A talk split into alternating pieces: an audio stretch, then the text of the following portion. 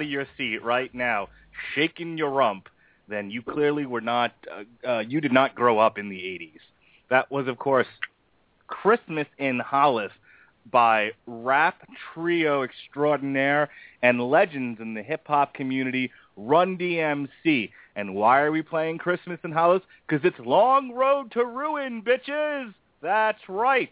Tonight we pay tribute to the greatest action movie of all time, Die Hard. And if you'll remember that movie, you'll know that Christmas in Hollis was indeed played in the first moments of that film. Good evening, everybody. I am your host, the mandated reporter, and frankly, I'm mortified, Mr. Mark Radulich, and joining me tonight, as he does on each and every broadcast, he's actually been on more of these than I have, and I'm the one that started this whole thing. My good friend, he who brings life back to music, Sean Comer. How do you do, sir? I am, as always, your madman in the black N7 hoodie, as you all hopefully saw from that very, very damn handsome-looking title card of ours this week. Yes, I want to uh, take a few moments and thank. Um, first of all, I want to thank all of our fans. When you're, as I've said on other podcasts, when you're just some schmuck with a podcast, it, it's fun to know that you have fans. You know, I guess, I guess fans come in all varieties.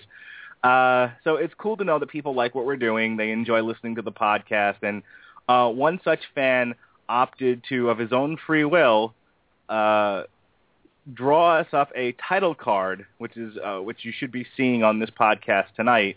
Uh, that features myself. I don't know how to feel about the representation of me on this, by the way.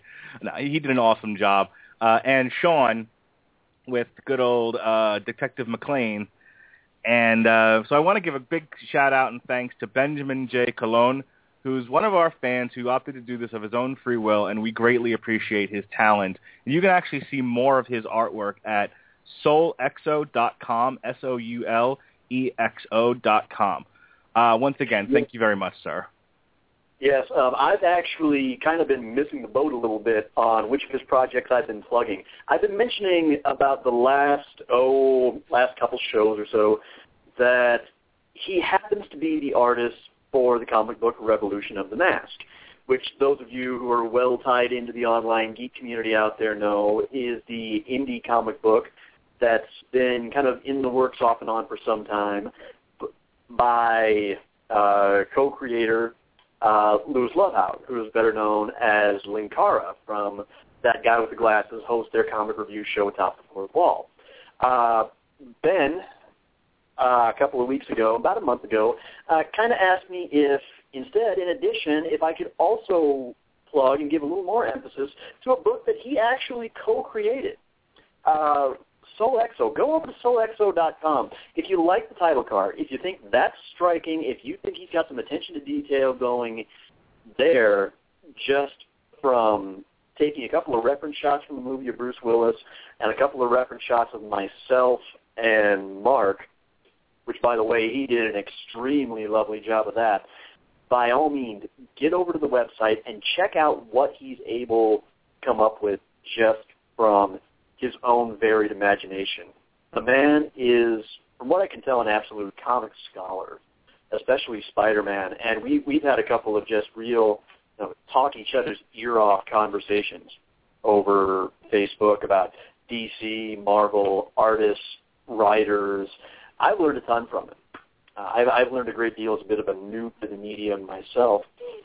But he really did a magnificent job, and it's all the more it's all the more easy to appreciate when you consider he did that over a weekend.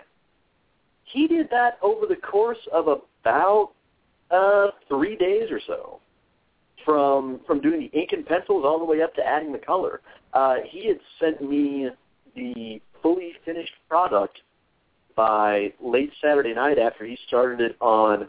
Uh, I want to say it was late Thursday, late Friday, something like that but it's really a big a big step up, and I'm just I'm totally geeked, and it's surreal at how many people who listen to the show week after week have started sending me friend requests on Facebook out of the blue, um, and kind of chatting me up about the show, and you guys are becoming not just listeners, but you're expanding my friends too.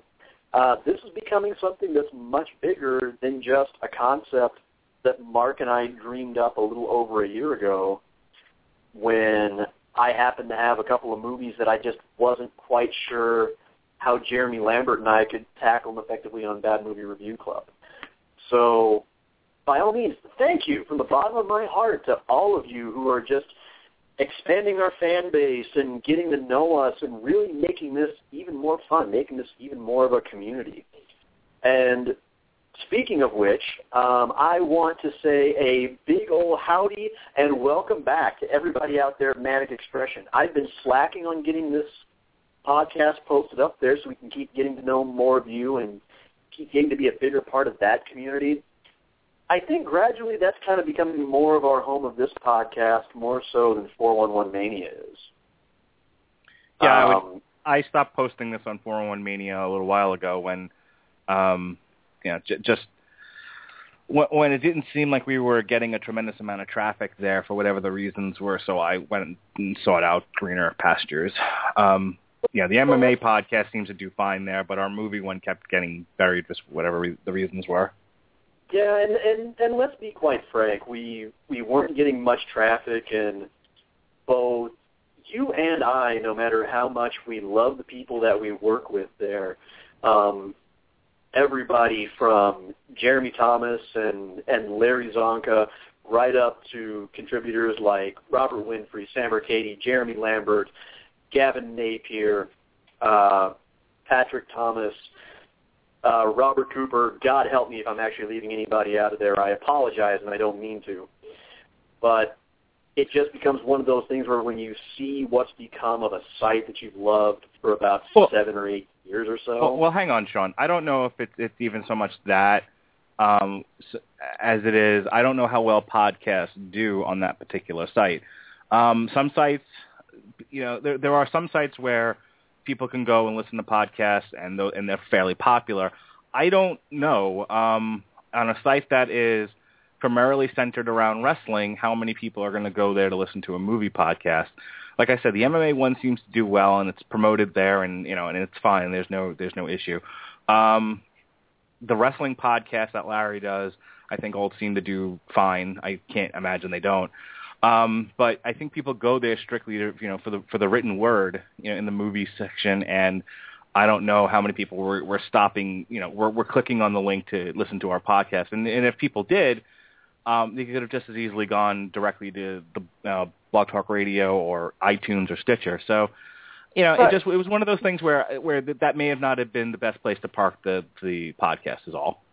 And, and to put kind of a fine point on it, to to be honest, I've kind of felt the same way for a while now. And again, it's it's nothing against the people that we work with. It's just it is to one extent or another kind of an environmental thing. And the fact is, is even I've even said a few times on Facebook lately, I kind of know in the back of my mind when I'm going to be done writing "Give Life Back to Music."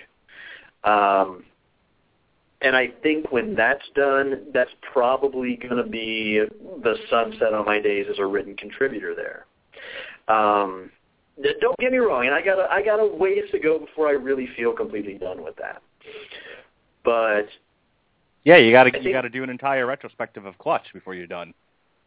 Uh, might get around to Clutch. I got, but I got a lot of other artists that I do want to get to, and yeah, I like think Slayer. After, and I think after that, you you and I, and you know, if anybody out there from, I know Jason Teasley is a is a very regular listener and very big fan.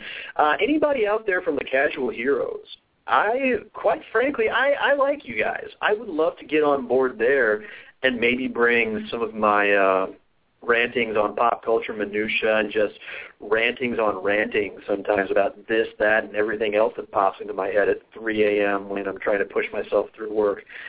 Um, I would love to get on there and blog for blog for you guys. Maybe go, maybe do a guest spot on a podcast. I still want to get a lot more involved with Manic Expression, especially as we gradually start transitioning into video.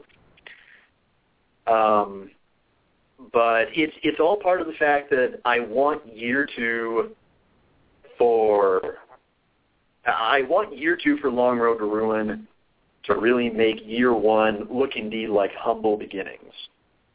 Because Hell, I'd, like to, I'd like to go through one year of uh, doing Long Road to Ruin without, uh, you know, w- making sure that we finish everything that we start. Hello, Rocky.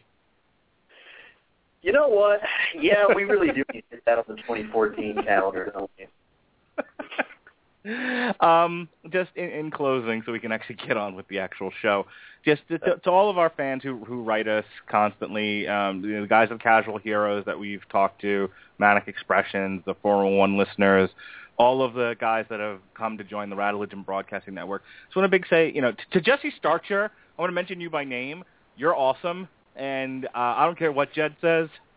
We love you, and we we we appreciate um, your enthusiasm for what we're doing. Because again, this is just two schmoes talking movies, and um, people tune in every other week to to listen in on uh, on our analysis. Which just just a side thing, and you know you're you're prone to these sidetracky rants, Mr. Comer, and so I'm going to have my say right now. Well, Uh, this is there's what we have you here for. We have we have you there to kind of rein me in and kind of downshift me a little bit when I start to click it into too high of a gear. So That's true. But I but I'm gonna I'm gonna have my say today um, on a uh, now for something completely different. Uh, there's a there are two sets of reviewers. I know you you come from the, the review culture, and we've talked about that on this show many times. Um, mm, there are two that I like, and two that I'm kind of you know stuck to. These are these are the two brands that I tend to covet, and I don't really go outside of them. Um, that's the Red Letter Media, as I've mentioned many times before. They do the straight ones, which is the um, half in the bag, and then occasionally they do the, the more longer, extended ones under the guise of Mr. Plinkett, who, which is Yep. the, which is how I got into this. I love the Plinkett reviews of Star Wars, and while I don't agree with Mm. every word that they say, I tend to favor their opinions. They, you know, I think they're on the money nine out of ten times. Same thing with Confused Matthew, um, who actually got very uh, revealing in the last couple of his reviews. I actually learned a little bit about the guy. Um, and he's got tons of fans out there. I mean, to the point where he can't answer everyone back. But his reviews, I think he got famous on on his negative review of The Lion King, where people wanted to find where he lived and burn him burn him to the ground. But uh, and he's sort of taken off since then. Um, but I've always enjoyed his reviews, and I generally don't have anything negative to say about him, even if I don't agree with what he's saying. But I'm in the middle of Mhm. his his Man of Steel review, and there's a there's a phenomenon happening here. I, I think people want to hate this movie. I, I can't. I, I don't think I've ever been this far off on a feeling towards it. I mean, we talked at great length about Man of Steel, you know, and I, I said that there were some problems with it, but ultimately I thought it, I thought what they were going for was it was a good. Uh, they they did a good good enough job with what they were trying to do with that movie, and I know that there are people from you know all of my various circles, both personal and you know internet, that have lambasted it, and I feel like, and then I and then I'm hearing confused Matthew do his review of it, and I'm like, this, I've never once yelled at my radio while listening to him talk, and that's how like far into madness he drove me. Uh, it, there's a thing Really? out there where people just want to hate Man of Steel.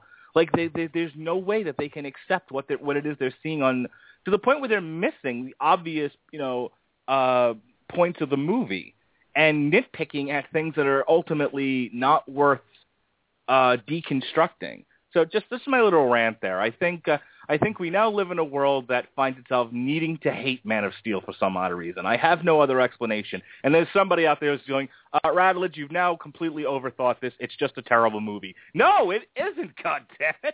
And I stand by that.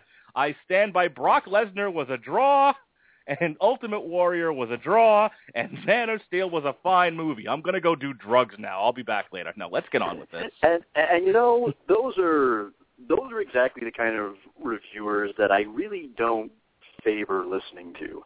Um, I tend to go for a more even-handed even-handed approach. Ah, no, I like a good, Uh, I like a good rant. All right. Yeah. Um, Um, uh, okay. Yeah. You know. You know. We'll. We'll. I'll just. I'll just kind of curve it there, kind of unexpectedly, briefly, so that we can kind of get on to talking about Die Hard. All right. Uh, so way back in the, in 1988. My God, I was like 12 when this I movie came out.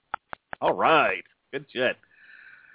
Uh, a little known uh, movie came out with uh, a headline star who was most recently known for his work on a comedy show. Um, oh God, what was the name of it? I used to know this. Um, I remember this show only. I never watched it. I was kind of too young to really be into the show that he used to be on. But um, I remember, like, I tuned in once, and he was like, "We," you know, he was delivering this one particular line that I always thought was really funny. He was like, uh, "Moonlighting." Thank you, Robert Winfrey. Um, yeah, he used to be on Moonlighting, and he, he's sitting there. It's like they bag him, we tag him. They do this, we do this. And I always thought that was really, really funny. And uh, but his work on that show and his, I guess, work before that did not convince the studio that he would be a tremendous draw for their um, action movie Die Hard. But as it turns out, it became a cultural phenomenon and probably one of the best action movies of all time. Uh, certainly, one, one of the things that made Die Hard so great was it deconstructed the Superman element of action movies and gave you a fun thrill ride, but one that saw your hero being very vulnerable. I mean, if you follow what happens to uh, the the main character here is played by Bruce Willis, uh, Lieutenant John McClane. You see him completely, uh, even though he's a cop, he's sort of a fish out of water. He's you know caught unaware of what's happening. He's just sort of reacting to a situation that is you know blowing up around him, almost quite literally, and uh, he doesn't have shoes. I remember that was the big thing back when Die Hard came out. Was here was an action an action hero taking on terrorists, and he's got no shoes. so he spends half the movie bleeding out of his feet. But um, tell me, as we do with any of these franchises, what brought you to Die Hard, Sean? To be honest, I had heard of it, but believe it or not, I was actually a little bit young to be aware of it at the time. Um, I I did not see the first Die Hard until I was probably in my twenties. I mean, you were at the time you were 12 years old. That's about the age when you see a movie like Die Hard, and you kind of got a few more resources, a few more smarts at your disposal to be able to see movies that technically you're probably not supposed to be seeing. Um, in my case, I got away with that exactly once because I somehow managed managed to talk my parents into letting eight-year-old me watch RoboCop. My father had a belief that um, the world was out there, and I better get used to it. So short, short of hardcore pornography, I was allowed to watch anything I want at age five. So you know what I so, so you know what I used to rent at five years old? Hot Dog the movie, Hamburger the movie, Porky's. Uh, you know, basically, any I have like the king of '80s hard body movies, and I was in elementary school. Fucking Porky's. Uh, but but no, actually, I what I remember more is I remember actually seeing at one point a trailer for Die Hard 2. And that was when I first became aware of the franchise, having uh, really not knowing thing one about the first movie. And then obviously as as time went on, along came Die Hard 3 and then came um uh Live Free or Die Hard. I'm probably am I getting order mixed? Was it, was it Live Free or Die Hard that came first, and then A Good Day to Die Hard? Yes. Wh- wh- Which came first, the punch to the kidneys or the kick to the scrotum? Um, we'll get there in a week from now. oh, we will. Yes, we. That's right. I keep. That's right. I keep forgetting. This month we're doing these a week between. But um, at the time, I wasn't surprisingly really all that into action movies. At least not very many of the great ones yet, because I was still, I was still fairly young. I was obvious. I was arguably more into uh, sci-fi, uh, comedies, movies like that. Um, a few classics that dad managed to expose me to along the way. But then finally I caught up with this one, and it really is just an absolute genius of an action movie because of ev- eh, precisely because of everything that you mentioned, and that's because it takes it takes away the standard permutation of the hero from that time and throws you into something completely different with a totally different kind of hero. Um, which is funny because actually when this came out, it's it's definitely absolutely worth noting here. The people who turned this role down, you have to you have to know that in order to completely appreciate just what we got with Bruce Willis. Uh, this was turned down along the way by first off, Frank Sinatra turned it down because initially Die Hard was based on a 1979 novel called Nothing Lasts Forever by Roderick Thorp, and that was a sequel to a to his 1966 novel The Detective.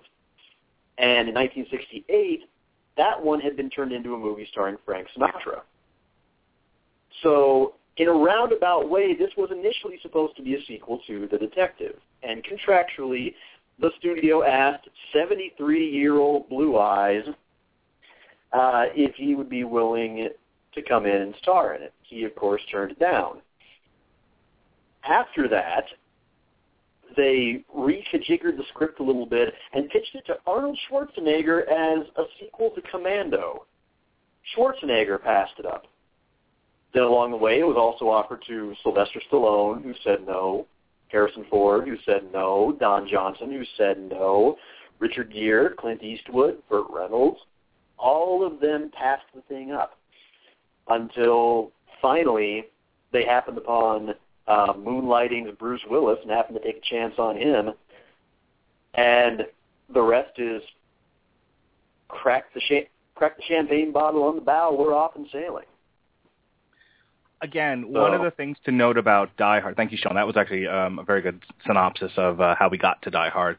Um, one of the things that I, I really want to draw this point out is when you look at uh, the the the the action movies and the heroes, the action heroes of the 80s, um, they were the Supermen. You know, Schwarzenegger's Commando. You know, this was a you know beefed up guy. You know, with you know carrying heavy machine guns, and they could walk out into a field. You know, it's funny. I, I love my father to death. He um, he's very Aspie, um, you know, Asperger's and he's always one of these people who I think I've told this before on, on the show, or certainly many others. You know, like I can't watch professional wrestling to this day. I'm 30 fucking seven years old. To this day, I can't watch wrestling without him standing over my shoulder, going, "You know that's not real, right?" You know, GI Joe, a thousand rounds of laser ammunition. Nobody ever gets hit. You ever wonder about that, Mark? You know, th- things of that nature. So eh, he would, you know, we would watch these action movies, and he would, and he would watch them with me because he liked them too. But he would always point out the absurdity in them. That you have, you know, Arnold Schwarzenegger running through a field with a, you know, with a giant machine gun, and he's being shot at by, you know, by a, an army full of guys, and nobody hits him. you know, but he can kill every single one of them you know, Rambo, for as much as we love that franchise, was another. I mean, we talked about this during the Rambo discussion, especially the third one, how absurd it was. You know, running through Afghanistan, killing everybody in sight, nobody hits them. Um, you know, it's it's ridiculous. So and yet, the, yeah, and yet I fly Batman through a GCPD sniper's laser sight for a millisecond, and I'm going to end up getting popped and losing half my life bar to it. Thanks, Arkham Origins. so that's I think what made Die Hard an, an incredibly uh, great film and a, and a breath of fresh air in, in the in the action world. You know, I I just want to I just want to point something out, just to review something here for a second. We have a movie that started off being pitched as a sequel to a 1968 Frank Sinatra crime thriller. When that fell through, they decided to rework it and turn a role made for Frank Sinatra into a sequel to an Arnold Schwarzenegger action movie. And ultimately, we ended up casting an ex-bartender in the title hero, in the heroic lead, we end up with a bona fide Christmas classic. Folks, right now, this is the equivalent to I end up I end up having to change a flat tire. I set my engine block on fire, and I end up having sex with Christina Hendricks. yeah, it's one of the things that Long Road to Ruin is known for is slamming Hollywood executives. They are the bane to my existence. They they are they are the evil that will ruin both Star Wars and uh, Batman versus Superman when they come out, and they will probably get around to eventually wrecking the Marvel universe. Um, no, that's that's mean. I should give them more credit for that. But no, no I, um, but we uh we, we tend to slam a lot of Hollywood execs, and that's because they, you know, it, it's the WWE mentality of look, you know, TNA. Look, just go with Sting. It's what works. Okay, just go with whatever. Go what's worked a million times. It'll continue to work, tried and true. And very rarely do they ever kind of get outside of the box and and take risks and because there's a lot of money at stake. I've said this before a million times where where there is millions and millions of dollars at stake, they're not willing to take a tremendous amount of risk. The times that it has happened, there's been uh, a glorious success and then a million copies of the same thing until something else happens. A lot of times it's the people with nothing to lose that take the risk and then they're bought up by the people with money after they've already proven themselves a success. So yeah, yeah. Very rarely do they step outside the box, and very, very rarely do they ever fucking learn. No, that, no, they do not. So that's one of the things that makes Die Hard really special. It was uh, made for 28 million, and it made 140 on an untested uh, comedic actor and again former bartender. You know, they they really they got lightning in a bottle. But this is also why we wanted to tackle the Die Hard franchise, not just because it's Christmas time and you want to do Christmas movies, as we all know Die Hard is, but also mm-hmm. because it's an, it's a great example of, of everything the long road to ruin represents. How do you take a great idea and run it into the fucking ground until it you know, until it looks like a zombified corpse of what was once a uh, a heroic thing? It, it's just, I mean, you want to talk about nosedive. Robert Winfree, God bless him, talked about other franchises we've done as a short road to ruin followed by a long fall off a, off a steep cliff. I can't think of a better way to describe the Die Hard franchise. So let, let, us get it. Let's get into the nitty gritty of the first one here. Um, what we have is, and I, and I want to stick with this point. What we have here is a is a man, not a Superman, not a super cop, uh, not a rock and roll detective. Thank you, Ford Fairlane and Andrew Dice Clay. No, he's not. He's not any of those things. He's just the dude and his wife um, got the jo- uh, opportunity of a lifetime, and so she took the kids and she left. And he had a choice to follow her or stay behind. And because of his own internal issues, he chooses to stay behind. And the movie picks up where he has decided to visit them on Christmas, um, but he's got all of these feelings welling up inside of him. He's feeling betrayed by her, and and um, and what's what is a plot device also becomes one of those things that gives him depth. It gives it gives uh, John McClane character. It gives him um, something more than just a guy running around shooting guns. He's the movie starts off. The first thing he realizes that his wife, that he's still married to, though, though they are living on opposite ends of the country, has been using her maiden name. Bothers him. It's it's what causes the split um, in the in the next couple of scenes in the movie that separates them, so that you know he can be so that he doesn't become one of the hostages. I think that's great. You very rarely, I mean, in a lot of movies you see sort of what's become a trope, which is you know the dad that can't do anything right. Everybody hates him. You know, it's like it's every dad in every in every movie is just the worst human being on the planet. I, I remember what was it? Um, not World War Z. I didn't see that, though I've heard it's terrible. Um, War of the Worlds. You know, everybody is the Tom Cruise character, the dad who who whose kids hate him. And you know, this this was a this was a thing where they didn't really necessarily go there. Yes, he's got issues, but you know, he's not just the biggest screw up on the face of the planet. At least not in you this. Also, you also just described about half the sitcoms ever made too. You got the you know I joked on this show and, and, and you kind of did a collar move where they were like I don't know about that. I said Hollywood hates women because all they see them for are boobs, just walking boobs. But uh, but after but you got to there's a there's an element of Hollywood that hates men too. Apparently, Hollywood hates people. That's the conclusion. No, I've come. you, you know what? And, Good night, everybody. you're absolutely. By by all means, and anybody out there, I'm on Facebook right now. If you want to ping me, go right ahead. Feel free. Me one long-running sitcom, and I single this out in particular because I think TV is almost worse about this than movies are. Go ahead and single me out one sitcom that is singled on a buffoonish idiot mother who can't do anything right. Go go right ahead. I'm listening. The phones are open in the Fortress of Shaunitude. So uh, go ahead. Let me know because quite frankly, I can't fucking think of one. But on the other hand, you take the opposite and you take a sitcom where the premise is we're just supposed to laugh at the fact that the loving husband and father who's just trying to do the best he can is nothing but a gibbering idiot who can't tie his shoes in the morning without his attractive, smart alecky wife. By all means, you know, where do you want to begin? Do you want to run that list down alphabetically? I can also categorically tell you that was also that also described just about 10 years of my longest relationship. So, um, Welcome to Therapy hey. Talk with with Dr. Mark and Sean. We're here, we're here to t- here listen to your problems. well, but well, but quite honestly, I mean, it's it's a formula that gets a little bit tiresome. And the thing about this movie is everything about it, almost everything about it, even for as over the over the top as it is, it's somewhat relatable on a certain level. Yes, I mean It- he's as I said, he's not the worst guy on the planet, but he's got problems. Gee whiz, don't we all?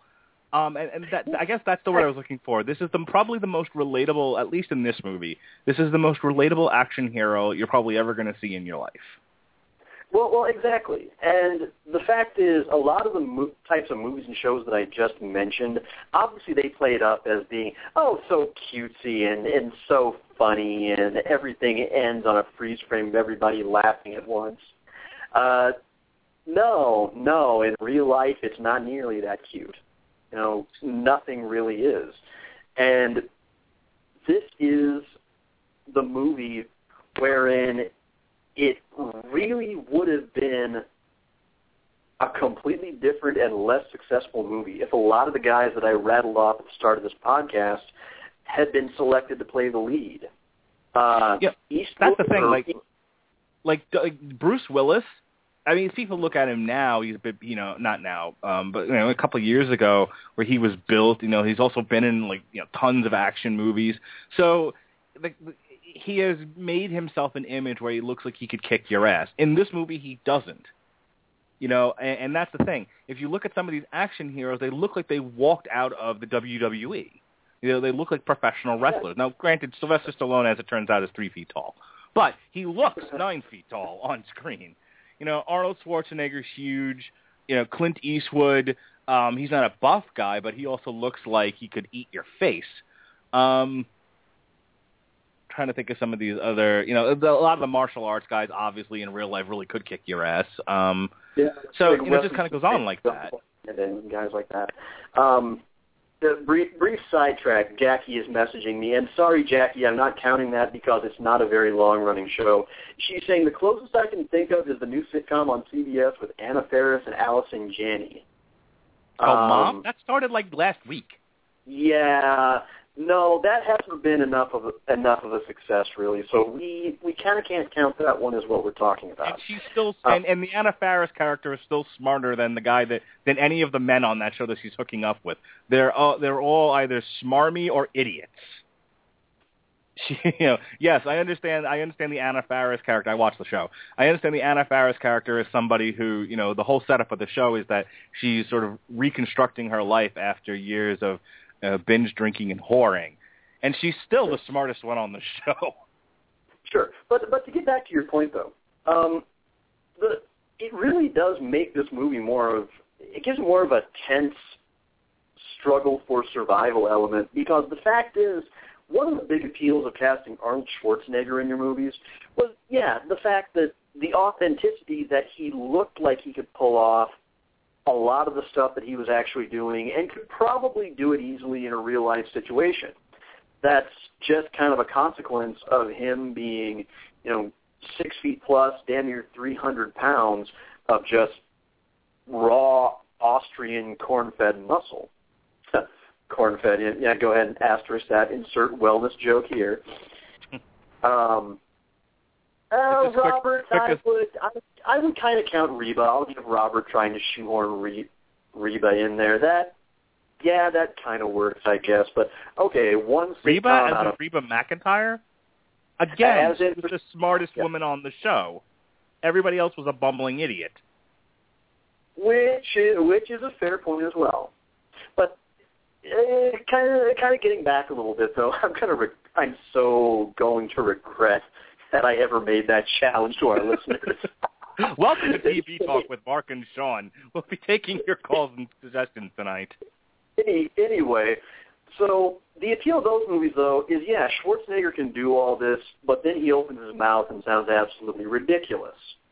So you got the you got the the joy of it being shut your brain off and shut it off now over the top, but then you've got the fact that you could sit there and just shake your head at at some of Arnold's horrible line deliveries and everything except for Terminator.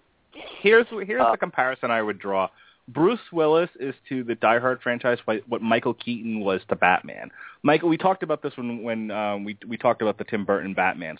Michael Keaton was you know was the last person you would think of as Batman, and that's part of what made him work so well in that role was you know, he looked like he could be Bruce Wayne. He didn't look like he could be Batman, and that's kind of what made it awesome. Was that he was a, a very unassuming uh, character in this tough guy role. And so when you saw what he did, it became that much more exciting. And look, I want to make this, I, I say this on almost every show. Film is a visual medium.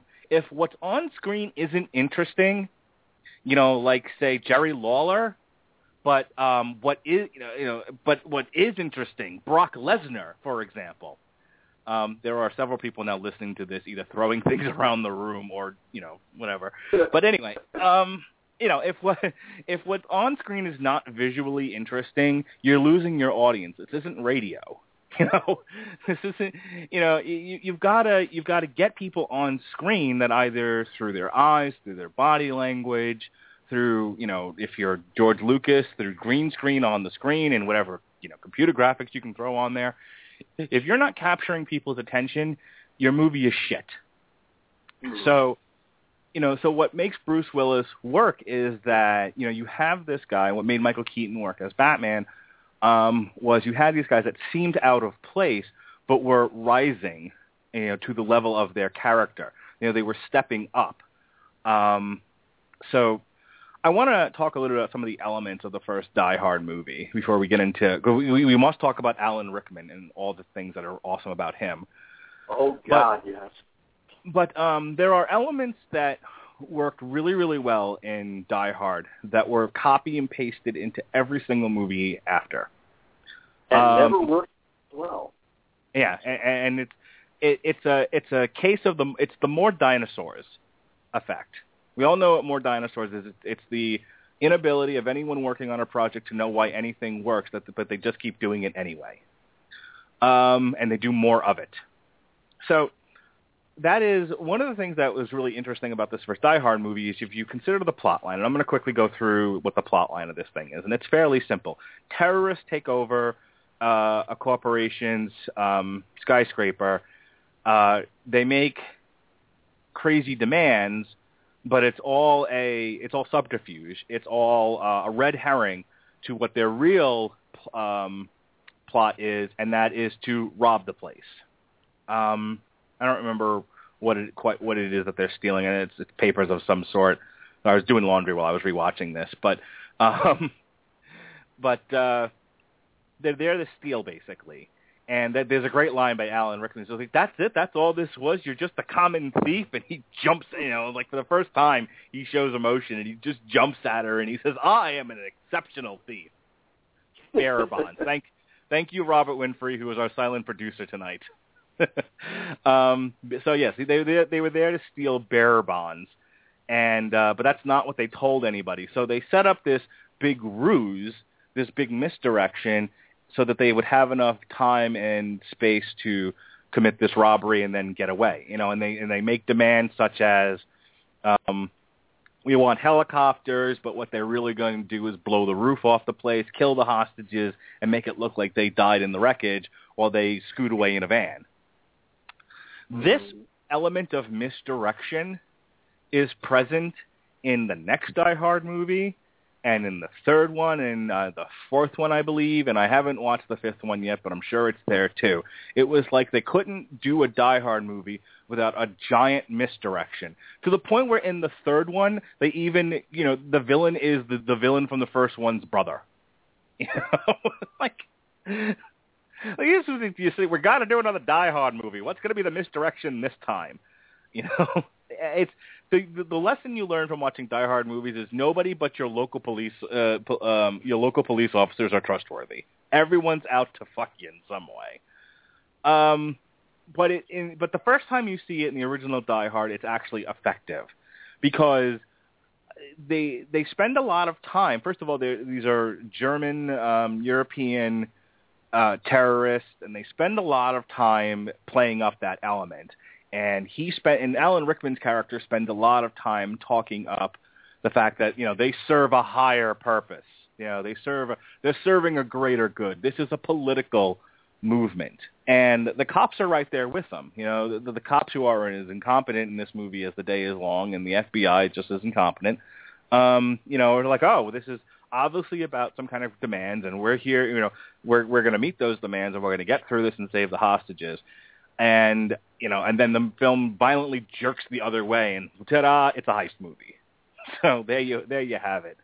Um, oh come, come on! You you have to make the exception and point out that Reginald VelJohnson is definitely with it. Oh no, sure, and, and it's his best work since Family Matters. Carl Winslow got this shit. I well, I, I, we we have to talk about the relationship between those two characters because um, you know, we often don't we often don't see this in modern film, but you know, there are there are scenes between uh, John McClane and uh, and Winslow. That's not not his character's name. Um, Sergeant Al Powell. That's right, Sergeant Al Powell. Al, Al, you there? Um, that where the film actually takes a break. So you have these moments in the film where, where where where the film just kind of goes on pause for a little bit, and there and it takes and it gives you time to kind of breathe and watch a relationship develop between two total strangers. Which is another element that you don't get to see a lot in modern film these days is um peace and fucking quiet. I was also going to say relationships between characters. It's everyone sort of just playing a hackneyed role and kind of, you know, and it's it's kind of filler to get to the action sequence as opposed to what an action movie should be, which is a film about people in which exciting stuff happens. And I'll well, say no, that but, again. But really, that's the thing. I swear to God, movie executives do not watch action movies as fans and really appreciate what's going on. They don't appreciate the fact, and I noticed this when I was watching Die Hard 2, and it's a big reason why I enjoyed it so much less, is the fact that the action has to punctuate something you have you have development. You have something that rises and progresses and either comes together or falls apart. In many cases one right after the other. But then you have something explosive pardon the pun sometimes it's very literal that manages to put a capstone on that and then you're given a little bit of time to catch your breath and let the next thing develop because really, as is so often the case in these things, no, it's not necessarily one big explosion or one big firefight immediately after the other. Sometimes a situation has to deteriorate into the firefight. It has to go somewhere somewhere to really get to that. Otherwise, everything just feels hollow. It just feels like blowing shit up for the sake of blowing shit up. And that's what happens in Die Hard 2 is it's just constantly, nonstop, just constant people yelling at each other, constant people cursing each other out, calling each other assholes, things blowing up, gunfight, explosions, more people calling each other assholes, more explosions, more gunfights, John McClane flying up in the air in an ejector seat, more explosions, more gunfights, more assholes, so on, so on, so on. And that's it. I, I've always hated that action movie movie line. It's a non-stop thrill-a-minute ride that will leave you breathless. That's not necessarily what I want. Nor is that really a good thing. Here, this movie will move so fast and be so loud and so packed full of shit, you won't know it's terrible. No, awesome. I, and I, I and I want, wish that was someone's marketing campaign. I would. I, I would. just, I, I mean, when, when I watch it, I want some time to actually kind of absorb the situation for a moment and kind of lean forward in my seat and wonder, okay, how is McClane going to get out of this one? I know he's going to get out of it. I'm just genuinely intrigued to see how he's going to do it. There's a joke in, um, I believe it's Clerks 2 about uh, about Lord of the Rings, and you know, the I believe it's the um, the Randall character who's like all that movie is is a bunch of walking.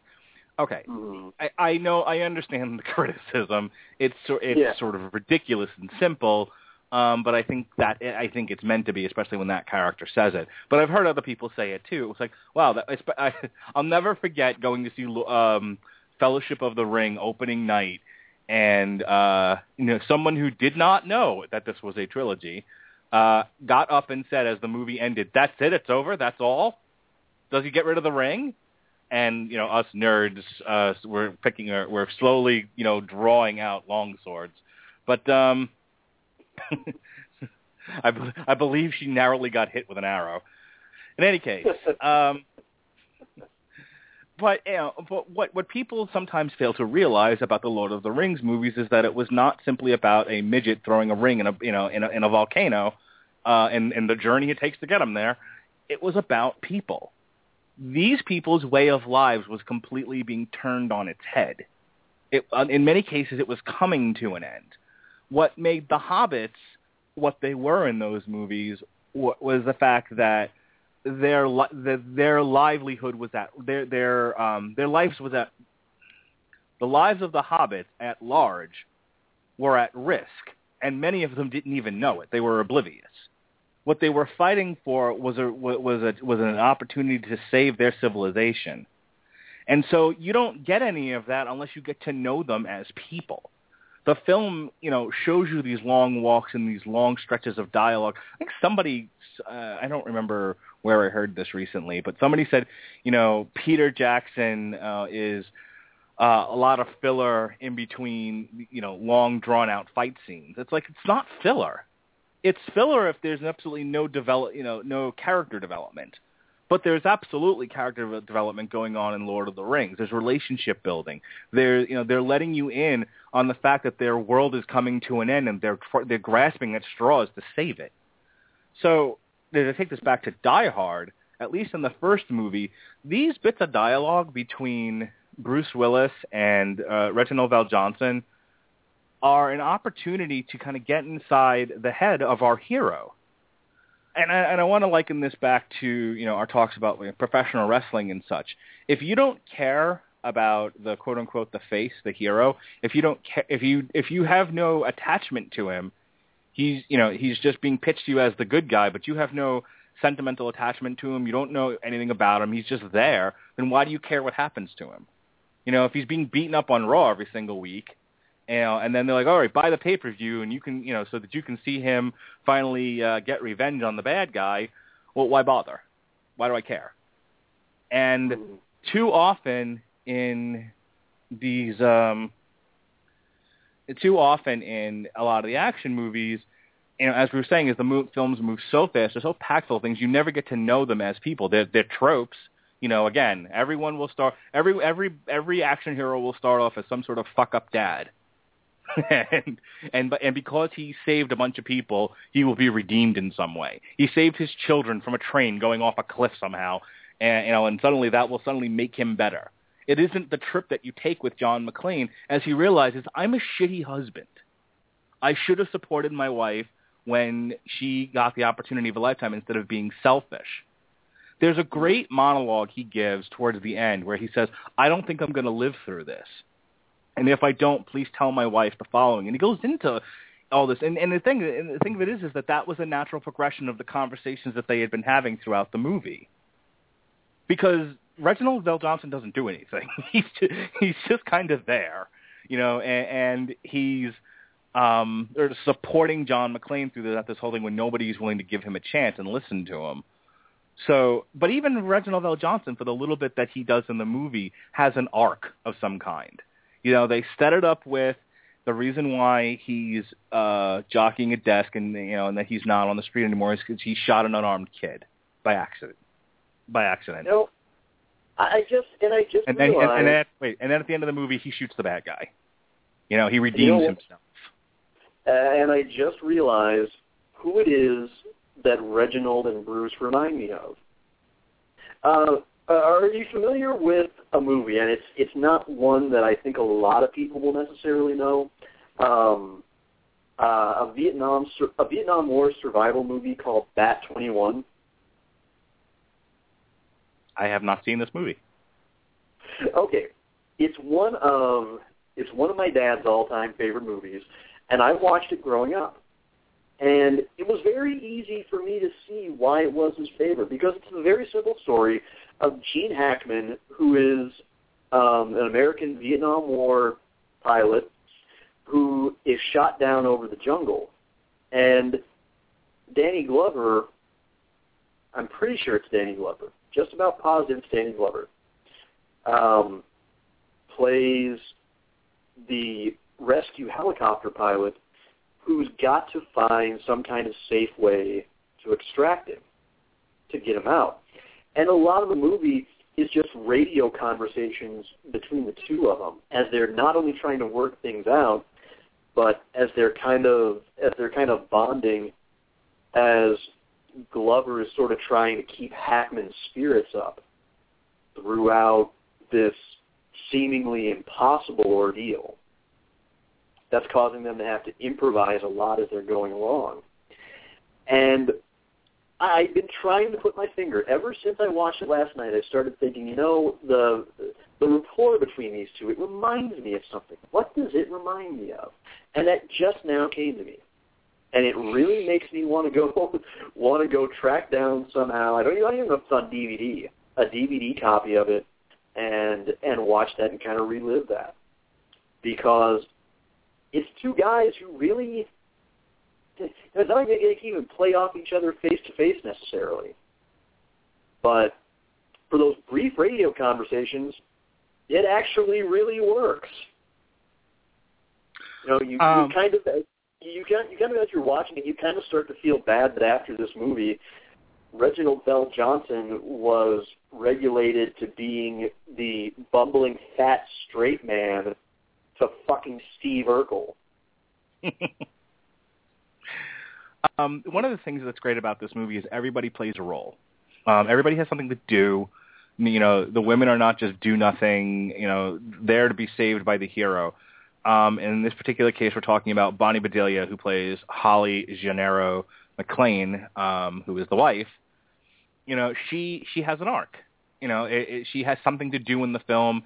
She ends up becoming um, once they figure out who she is, she she she ends up being taken by the um the terrorists and the you know the bank robbers essentially, and you know they they take her as sort of a shield because now they realize that you know she's married to the guy that's been shooting up the other terrorists, and um you know and so she she has stuff to do in this. She isn't just being dragged along, you know she uh when they realize that the reporter who's played by um William uh, Atherton, uh, Richard Thornburg is the character. When Richard Thornburg goes to their house and you know and, and interviews the children almost by force, uh, you know, and exposes them to d- potential danger, that isn't just left out there. You know, it's not in the film unnecessarily. Uh, it, it, you know, it's it's another it's another possible element of danger. Doesn't really go anywhere, but at the end of it, she punches him in the face. she she gets to do something, um, which is something you don't you don't see in a lot of these movies. Is you know the women are just there to provide cleavage, and they're not really you know and cleavage and screams. That's all they're good for, and then that's it. They don't do anything. Um, she absolutely had a role to play. Uh, even the limo driver, you know, who who you know started off our film by playing "Christmas in Hollis," one of the greatest Christmas songs of all time. Next to "I Want a Hippopotamus for Christmas" and uh, "I'm Getting nothing for Christmas." Um, I can tell you where my head is at during Christmas time. Um,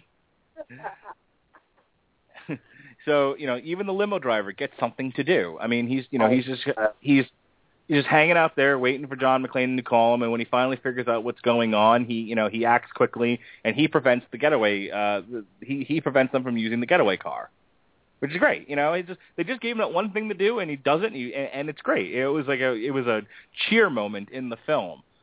Um, rarely, rarely does somebody who gets so little screen time in a movie end up somehow making the most of it and becoming so damn likable as Argyle. Yeah, no, he was great. Um, and even people who you know who end up becoming bad in this thing. Now, I've said in the in the, in the subsequent Die Hard movies, you're always going to have the one guy who you know you have the you have the big swerve, and then you have the betrayer. They're in every movie. There's always one guy who's just like, I'm not really on your side. Um, and so in this one, it isn't as hackneyed as the next movie, as, as, as Die Hard 2. In this one, he was actually trying, trying to stop the problem. You know, he wasn't giving up. Um, and th- this is the uh, the character played by um, uh, Hart Bochner. He plays Harry Ellis, and you know he's got a thing for the for the woman, but he doesn't really, you know, doesn't. There's not time in the film to sort of him really, you know, really trying to do anything with it. Um, just as soon as they've introduced that element, they're dealing with a terrorist at that point. Um, but he, uh, you know, he said the line in the movie like, "Oh, I don't want to wait around for either the terrorist to kill us or your husband, so I'm going to go do something about it." And while his means of doing something about it are not particularly heroic, he meant well, you know. And and and when he could have made it so much worse, he actually holds back because he's trying to actually end the crisis. He's not trying to get anyone anybody killed and then he gets himself killed.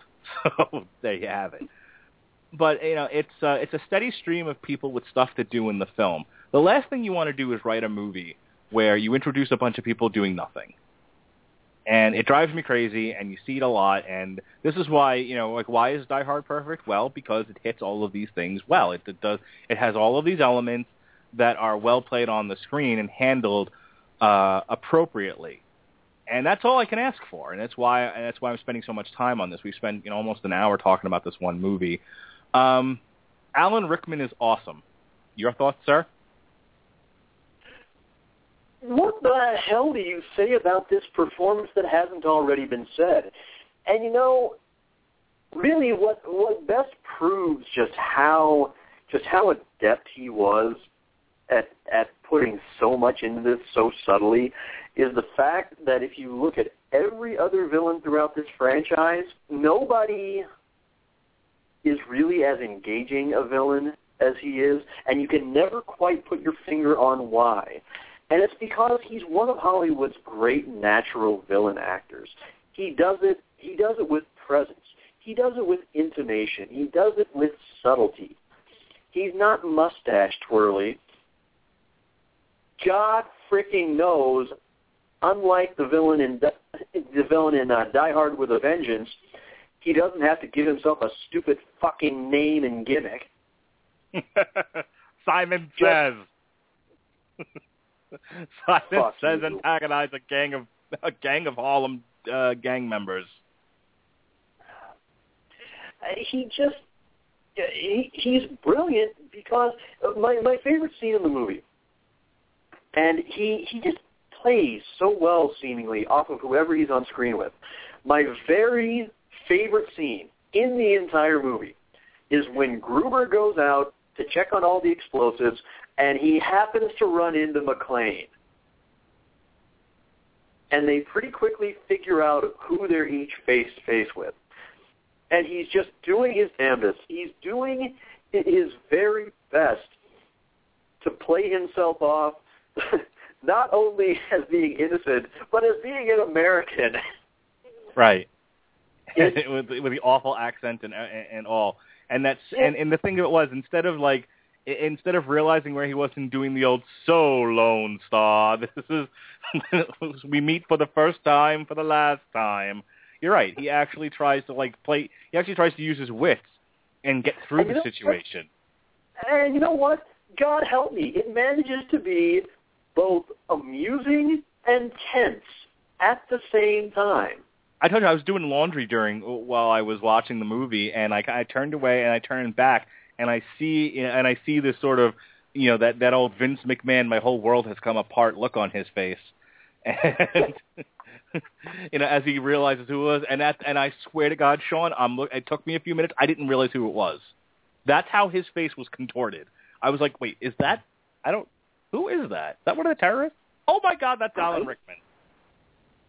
And, and no, that, that, that's a good way to describe it. That that that Vince McMahon, my son is who?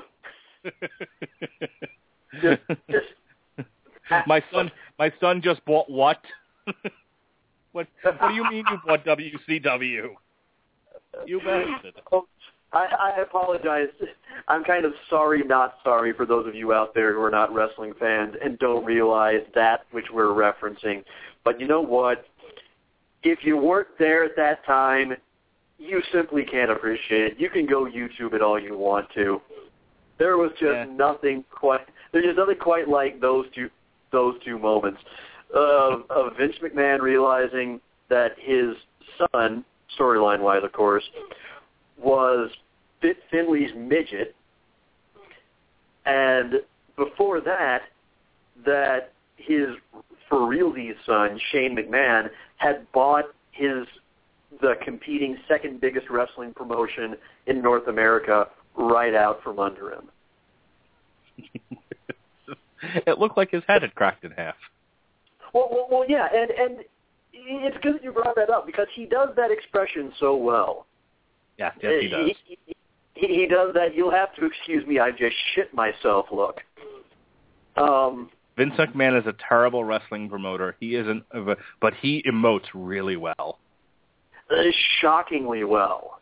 Um, He he's a you know he, he's a visionary. He's a visionary businessman, and I think we were all shocked by that just because of what a horrible announcer he was.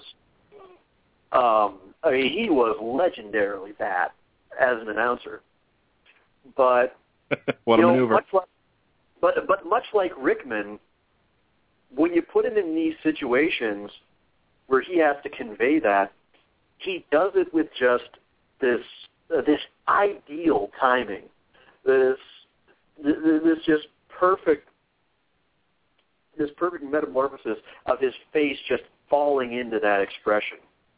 yeah, Um, yeah. Oh, the other one I can think of. Um, Vince, Vince in the hospital, and he realizes that mankind has come to visit him. I was going to say, you know, uh, when he asked the nurse a question, and Stone Cold Steve Austin, who turns around and there's the, and right before he gets cracked in the head with the bedpan, there's that look of absolute terror, just Yeah, just pants exactly. shitting terror. Exactly. What, but what makes it all the more impressive with Rickman is the fact that he's such he's such an outstanding, classically trained actor. And the thing with a lot of actors with his pedigree that you kind of neglect is you're so used to seeing them have to play things subtle and nuanced and dramatic and being very real. Right. You Which is why when he says things like "I'm an exceptional thief," it's a fun moment because he wasn't like that through any other part of the movie. I, yes, yes, exactly. I mean, you take somebody like Rickman or John Malkovich or David Tennant, people who are actually exceptionally skilled actors, and you find out that really you- you kind of get the biggest sense of just how talented they really are when you see them have to shift into that rarely used higher gear. And sometimes it is when you have to play things up for comedy a little bit. Um, I mean, for Rickman, drama obviously obviously comes very easy. He, he's very droll. He's very dry in his delivery so many times. I think by now we've all seen all eight Harry Potter movies. We've seen Dogma.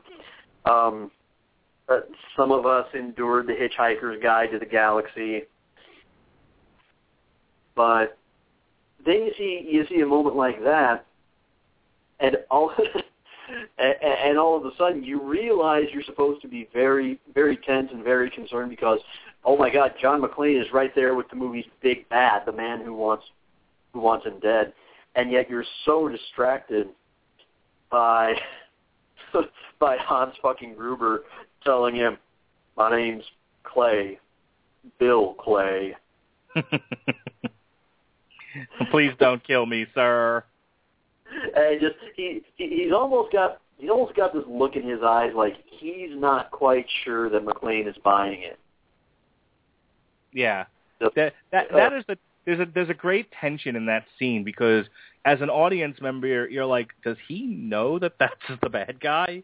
Is he is he falling for this? Am I falling for this? Do I, I don't do what do I what's happening here? You know, and it's it's great. It's it's what makes that a very fun scene is you really don't know who knows what in that scene and when it's all gonna you know, and then it builds to a crescendo where you know where you, where you, where you realize okay the jig is up here and some shit's about to go down. But the the Mm. trip to get there was a lot of fun. And again, you know, just to kind of beat this point into the ground. It they don't do it enough in in modern movies today. Everything is uh, it, it's just more dinosaurs. It's just blow a lot of stuff up on the screen. Um, you know, fight, fight, fight, fight, fight, fight. You know, and more fighting. It's uh, as much as I enjoyed it visually. A lot of people have made much hay out of the Revenge of the Sith lightsaber scene because it went on forever. It was gratuitous. Um, you know, you you you just it was two guys sma- you know smashing each other with sticks for who knows what reason.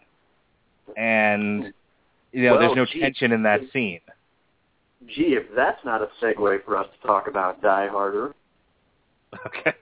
Um, I just want to make sure that we uh, we covered everything with Die Hard before, because I do want to move on to Die Hard 2, and then of course Die Hard with a Vengeance. So, um, but uh, is there anybody else? Is there anything else that I wanted to mention here? I talked about the wife, talked about Alan Rickman, talked about Reginald VelJohnson, limo driver. Um, you know, just uh, Oh, oh, oh! I, I got one more I'd like to throw in here. Go And- ahead. and because this, because this is something that you don't get as much out of any of the other movies. oh, and hang on. is Hang on, I, I just had it, so I'm going to let you go, but get me back to being a detective. Just don't don't let me forget being a detective. Go. Okay, I'll get to that in a second. But we have to mention the brilliance of the late Michael Kamen score. Um, not just in the fact that he's weaving such such unlikely, seemingly anachronistic music in certain scenes. Uh, li- li- like I swear, I just beam in amusement every time I come to the scene when Gruber's crew finally gets into the vault. And they're playing, I think it's, God, I want to say it's the Thieving Magpie.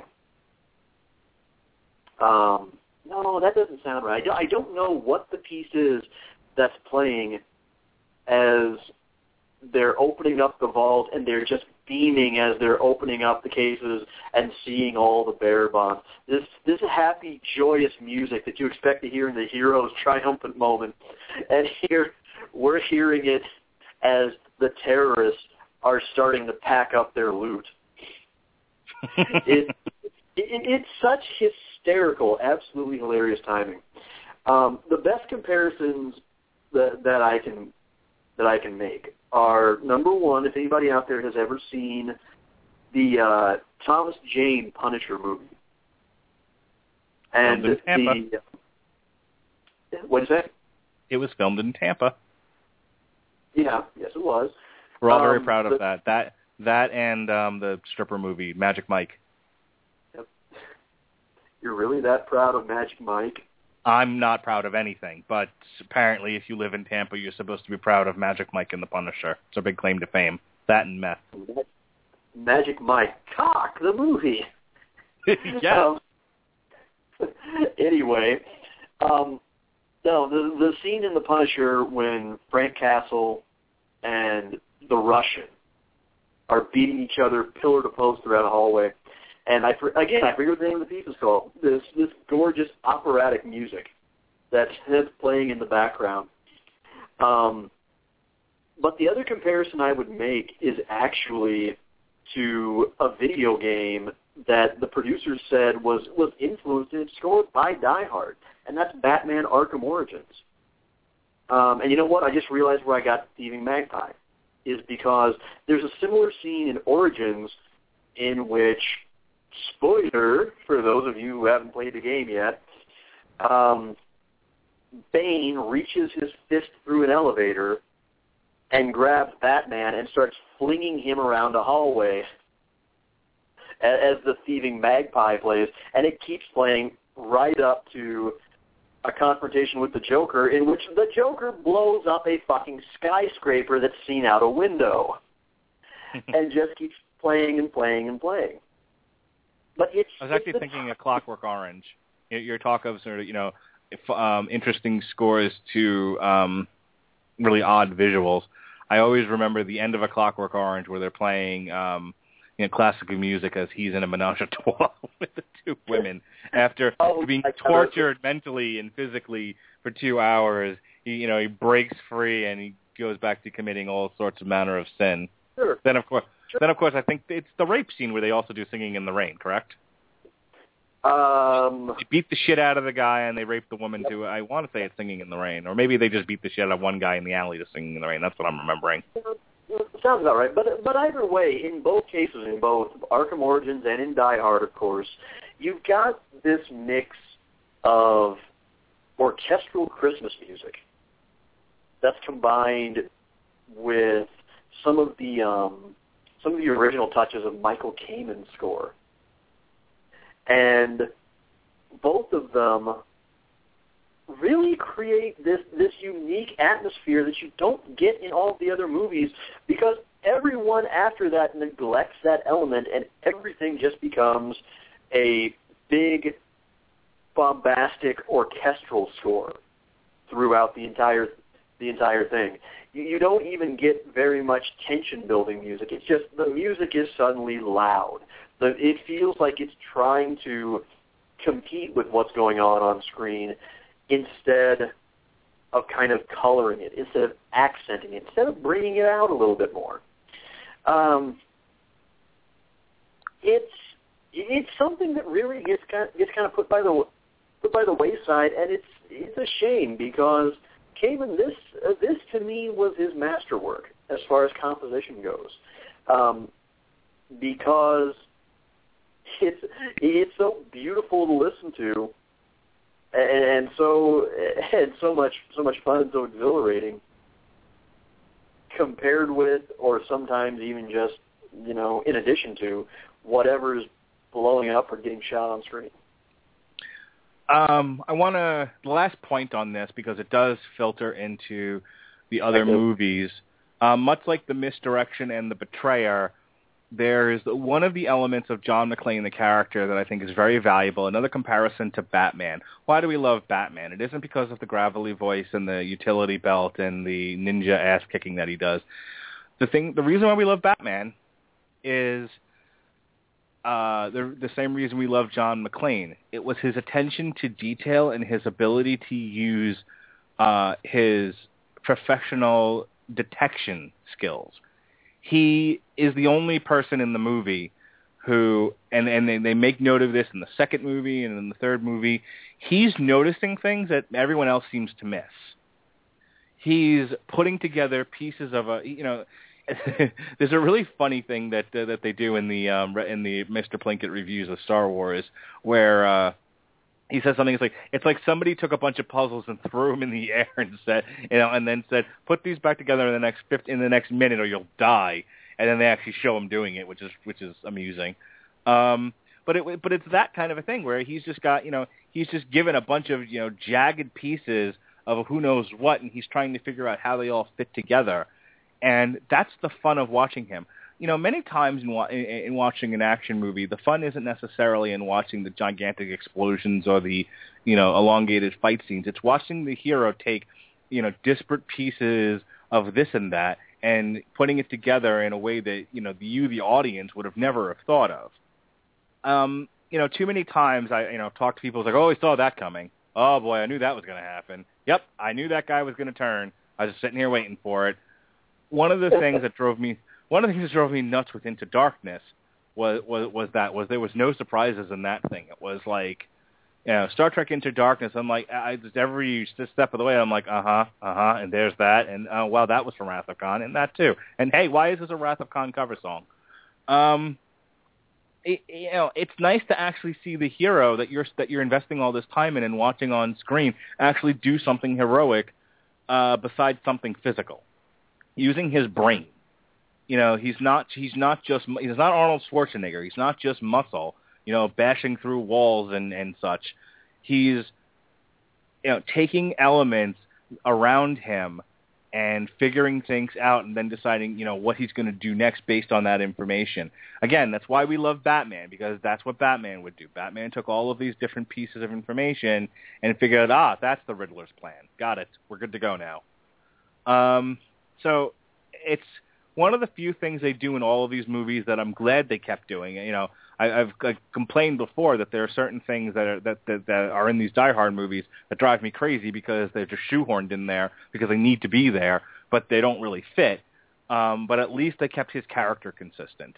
And by the time they get to three, it's consistently bad. But that we'll get there in a few minutes. Let's talk about two. so, at the very least, this one takes place on Christmas Eve once again. Um, Die Hard 2, Die Harder, uh, and the names just get progressively silly as these movies continue. Um, let's see here. Die Hard 2. There we go. Normally Die have this stuff. Normally have this stuff uh, worked out ahead of time. Comes out two years later. So two years later, we are at the sequel. It's a seventy million dollar movie, and it makes two hundred and forty million dollars at the box office. So it's it's big time stuff here. Uh, the wife returns. Um, the reporter returns. John McClane returns as you know Bruce Willis, and um, we have a we have a brief appearance by Reginald VelJohnson, though he isn't he isn't a main part of the film. And then after that, we get a we get a whole host of new characters. We have Sipowicz minus the ass, which is fantastic. You know, good old Dennis Franz, who has oh, really? one. Fantastic. no, I, I have some serious issues with the Dennis Franz character. We'll, we'll talk about that in just a minute. Um, we got uh, we Fred Thompson, uh, who uh, who has one look in this entire movie. Literally does not change his expression the entire time. We've got Tom Bower as Marvin the janitor. He's fantastic. We have Sheila McCarthy who has a very odd-looking face, um, as the annoying reporter. Colm Meaney, who has a brief appearance as a as a, as a British air pilot, who uh, the plane the plane goes down. Let's see some of our villains here. We have Franco Nero as General Ramon Esperanza, who is who the whole movie centers around. William Sadler is, is our Alan Rickman, and a poor man's Alan Rickman at that. Plays Colonel Stuart. God, stunningly poor. Yeah. Um, John Leguizamo apparently was in this. I don't even remember him. That's no kidding. Who was he? He was Burke. Was he really? Yeah, according to this. That was leg. That was Leguizamo. That annoying little popcorn fart. Uh, according to Wikipedia, yes. Um, and Robert Costanzo is Sergeant Vito Lorenzo, who is uh, play, who is Dennis Franz's brother in this thing. So this place, this now Die Hard the original movie takes place in a skyscraper. That's it. That's the movie. Uh, this one is an airport, and uh, it was an interesting way of, of sort of doing the same thing. Was like, let's have the hero enclosed in a certain area. He doesn't ever leave that area, and we're to have him, you know, in, in different parts of this thing. You know, just explore it thoroughly. You know, setting plays a huge role in these Die Hard movies. So, you know, they took this. They they, they took the concept of what happens if we show you an airport in 4D? All the elements of an airport, you know, the you know the tower, the uh, the the area where all the where all the um, people traveling would would go, uh, the um, the hangar, the runway, all of it. Let's show you the ins and outs of this airport. So setting wise, visually, it's interesting because it's not a that's not a place many people are. You know, we all go to airports, those of us that fly, but you don't get into all these other areas. You certainly don't go into the tower. So in that way, it was at least a fun visual. It was fun visually. You got to see something you don't normally get to see as, as, as an audience member, unless you, of course, work in an airport. Um, the plot of this thing is that they, you know, they are. There's a group of mer- mercenaries, soldiers, I guess, who are attempting to um, save, rescue uh, General Ramon Esperanza, who apparently is a ruthless drug lord and dictator of the fictional country Valverde. Why don't they just say Colombia? I don't really understand that, but yeah, I, I, I, I find it interesting that you really like the airport setting. To the airport setting was one of my okay. big problems with it. Okay, let's talk about that then. So I just I, I just kind of described why I found it interesting. What's your issue with the airport? Okay. And I get why some people, I, I get why exactly as you pointed out, why some people would find that especially interesting. Because there's things about that that kind of lend themselves to a certain idea of raising the stakes on the movie. You've got more people involved this time. You've got a bigger area, so the cat and mouse game gets a little bit trickier. You've you've theoretically got well, not to be redundant, but with the stakes higher, you've got more at stake. Yes, I know repetitive thing is repetitive. However, to me, it almost feels like too much space because what I tend to find much more interesting when I watch an action movie is I really tend to prefer movies where everything takes place in a more confined space because it makes everything seem a little more desperate. It, it makes every gambit seem a little bit trickier because you've really got nowhere that you can run and hide. There's more of a sense of immediacy. Right, this isn't the Bourne movies where you're going on a uh, a tour of Europe. Well, yes, exactly. And also, sometimes less is more. In the first movie, you've got one man against 12 terrorists. and they're Yes, and, and they're all locked up in the space of one massive skyscraper, the Nakatomi building. In this one, you've got one man and the air traffic controllers and airport security and the fucking military all against all against the terrorists in a much bigger area where everybody's got more room to maneuver. It's just not as thrilling. It's not as tense to me, and that leads me to another problem. The fact that there's so much time where everybody has room to regroup. There's so much strategizing among so many people that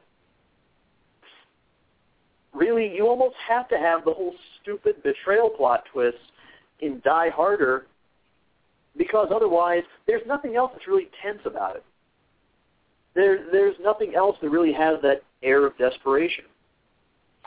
I don't know.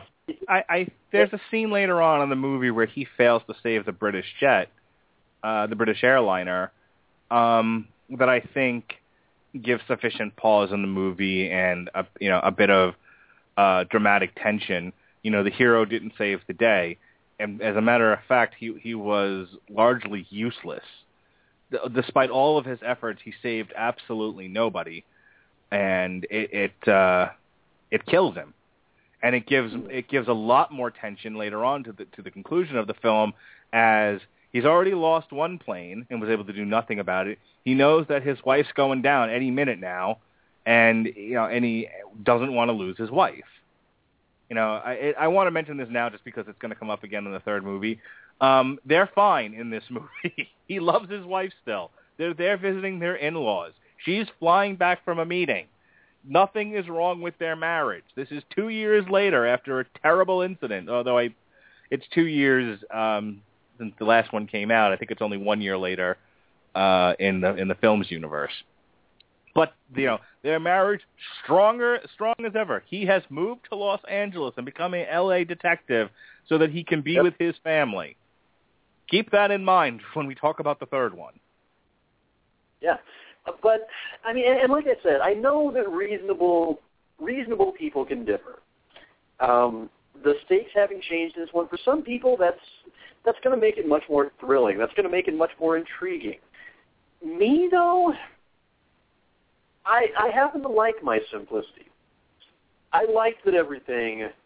I like that everything took place in the space of that one building. It's kind of for the same reasons that I liked the um, the second try at making a Judge Dredd movie was because everything it, it feels a little more natural rather than spacing everything out quite so much. Uh, Okay. It's Um, and, and and like I said, it's it's not something I'm going to say I, I necessarily found wrong in, in kind of an objective sense, but just my preference. My preference is it, it made it a little harder for me to stay interested. like I said, I I enjoyed it. Um, I understand what you're saying. What you're saying about you know when you confine the hero to, you know, only a few settings, um, it sort of increases the tension by virtue of claustrophobia. Um, and this one, yes, the universe is a little bit bigger, but he never leaves the airport. You know, he's I, I think they only go as far as the church where the bad guys are, and that's it. He's right, and then he's right back in the airport again. You know, they aren't chasing. you. This isn't Die Hard three where where it's tour of New York City. yeah. Enjoy your tour of Manhattan, kids. It's it's going to be a bumpy ride. Um, and, and then I think the next one is a tour of D.C. and then we go to Russia because you know because that's the natural you know progression. You know, city, country. Anywho, um, yeah. So so like I said, the plot of this thing is they're flying in this uh, South American drug lord. I'll tell you one of the one of the it was a very small issue, but this was I felt like there was there was a veiled message about the war on drugs. Like we've won the battle, but we're losing the war. This is 1990, okay? And people are like, yeah, the drug war, terrible waste of money, and it is, but that's not the point of the show. Um, but I, it was like, please keep your politics out of my action movie, for God's sakes. I don't need to be lectured on the drug war when I want to watch John McClane shoot bad guys and get pull glass out of his feet. For crying You know out what loud. though? It, it it seemed like about half the action movies made during that period were about drug lords and the DEA agents who hunt them, Yes. or the FBI agents, or the cops, or who the hell ever. Yeah, thank God for 9/11 because you know then we finally had a a fresh crop of new bad guys. You know, white American fat cats. That's what we're talking about. I'm just making lots of jokes here. Um, you still with me, Sean? Yeah, I'm still with you. I'm just listening. okay. As you're just stepping slowly away from me, going, "Okay, wherever it is you're going, I ain't following." Um, Are, are, are you kid? Are you kidding me? Adding more of this shit about boo, evil, bad, greedy, fat cats. Hey, you know that might have actually made Arrow a show about you know green fucking Arrow. Anywho, so yeah, so they're, they're they're transporting this drug lord. They're extraditing him back to the country, and the soldiers are trying to rescue him. And so they essentially, so the hostages in this case are a bunch of airlines. They essentially take the entire airport over, and they make it so that none of the planes can land. And the the, the demand here is that you provide one landing, uh, you provide one runway for this particular plane, and then you provide another plane so that they can all get away, and that's it. That's that's the that's the plot of this thing. Um, there's a time limit. Eventually, planes will start to crash. They will run out of fuel and they will die. So um, there's a, there's an incentive on the heroes to work as fast as possible to try to restore um, control back to the airline. Uh, the terrorists have again like hacked into things and they've got control over everything. And so uh, I want to start off with some of the pacing of the movie. It starts right off with with John McClane picking up um, his wife from the airport. She's uh, she's flying back in from I think Japan or wherever it was she was flying in from, um, and they are in uh, D.C. And immediately it, it picks up with the car being towed, and you know, and he runs into this cop who, you know, big Italian schmuck cop. Hey, I don't care that it's Christmas. Go fuck yourself. You know, and he writes him a ticket. um, and then, and then, you know, the they go into a little bit more, and again, you you, you see John McClane using his detective skill, and he thinks something's a little fishy with some of the people around him, so he goes to follow them, and as it turns out, they're you know they're setting up equipment to be able to take over the airport. Uh, John McClane kills one of them, and uh, this is where he starts getting into it with uh, Dennis Franz. Dennis Franz is the type of the way that he's written in this movie. Uh, we all know him from from um, NYPD Blue. He was Sipowicz. We all got to know his butt back then. Sipowicz's ass was famous. Should have had its own talk show. Anyway, so Sipowicz's ass uh, gets into this whole thing with with John McClane, and as I said, he is he is this one note character. You know, I talked a lot about how the other characters, even if they didn't have a lot of screen time, were at least somewhat fleshed out and had stuff to do. He has one note this entire film, and that is John McClane sucks, and that he's the big cheese, and he's half an idiot. That's it. He is just there to yell.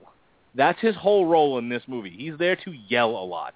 They even give him an opportunity for redemption later on in the film when John McClane figures out that the um, that the Army Special Forces that were sent in to help the uh, to help take down the terrorists are actually on the terrorist side, and there's a fire there's a faked firefight.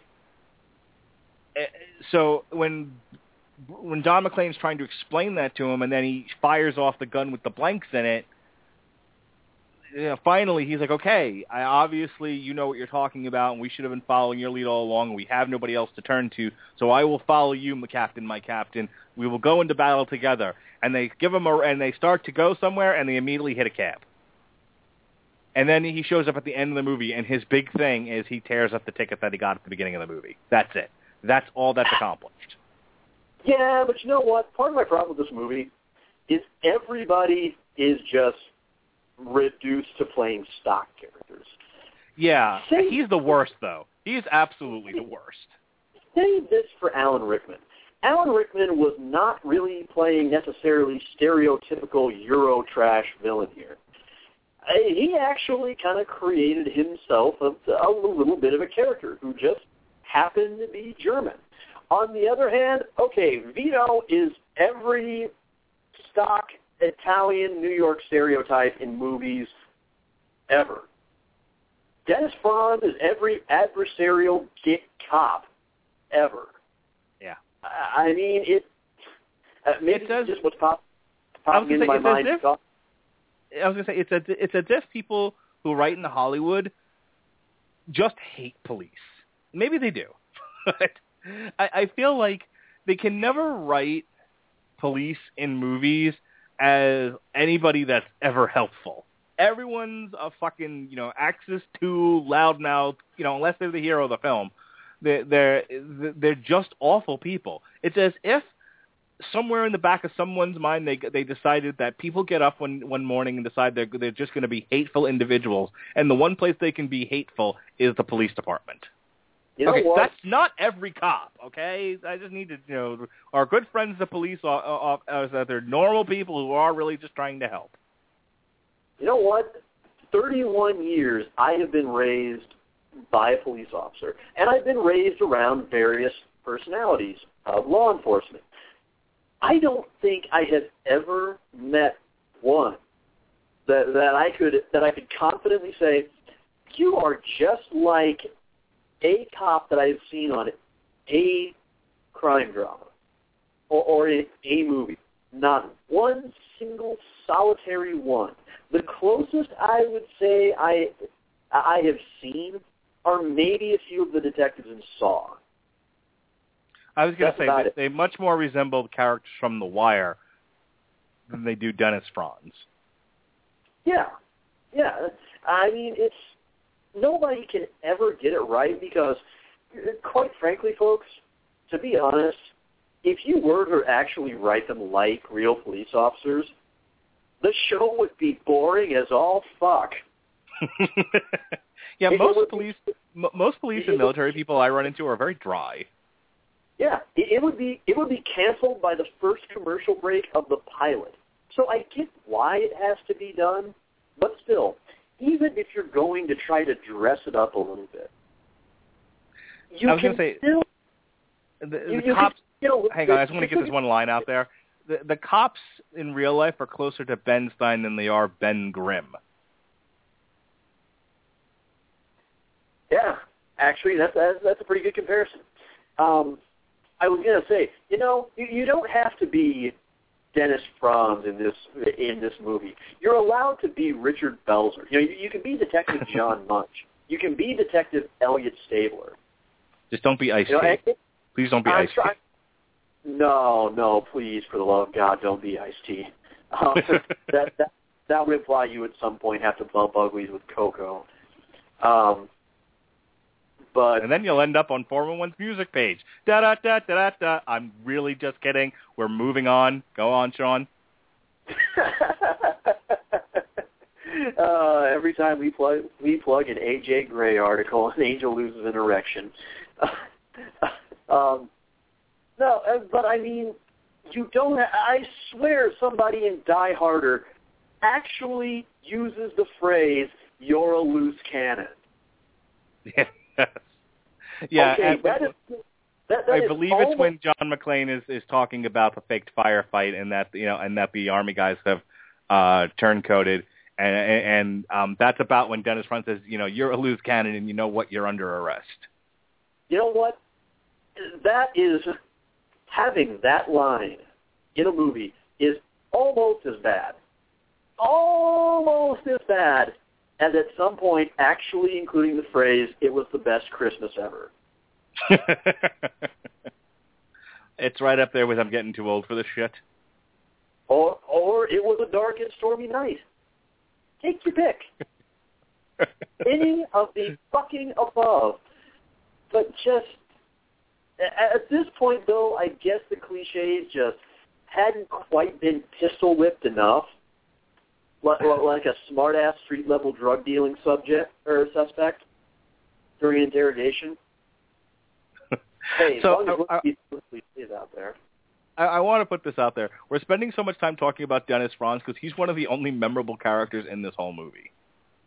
You know, other than the people that you're already familiar with, honestly, Dennis Franz is the only one that stands out in Die Hard 2. William Sadler played his character fine if they were going for stoic mercenary who is completely unmemorable.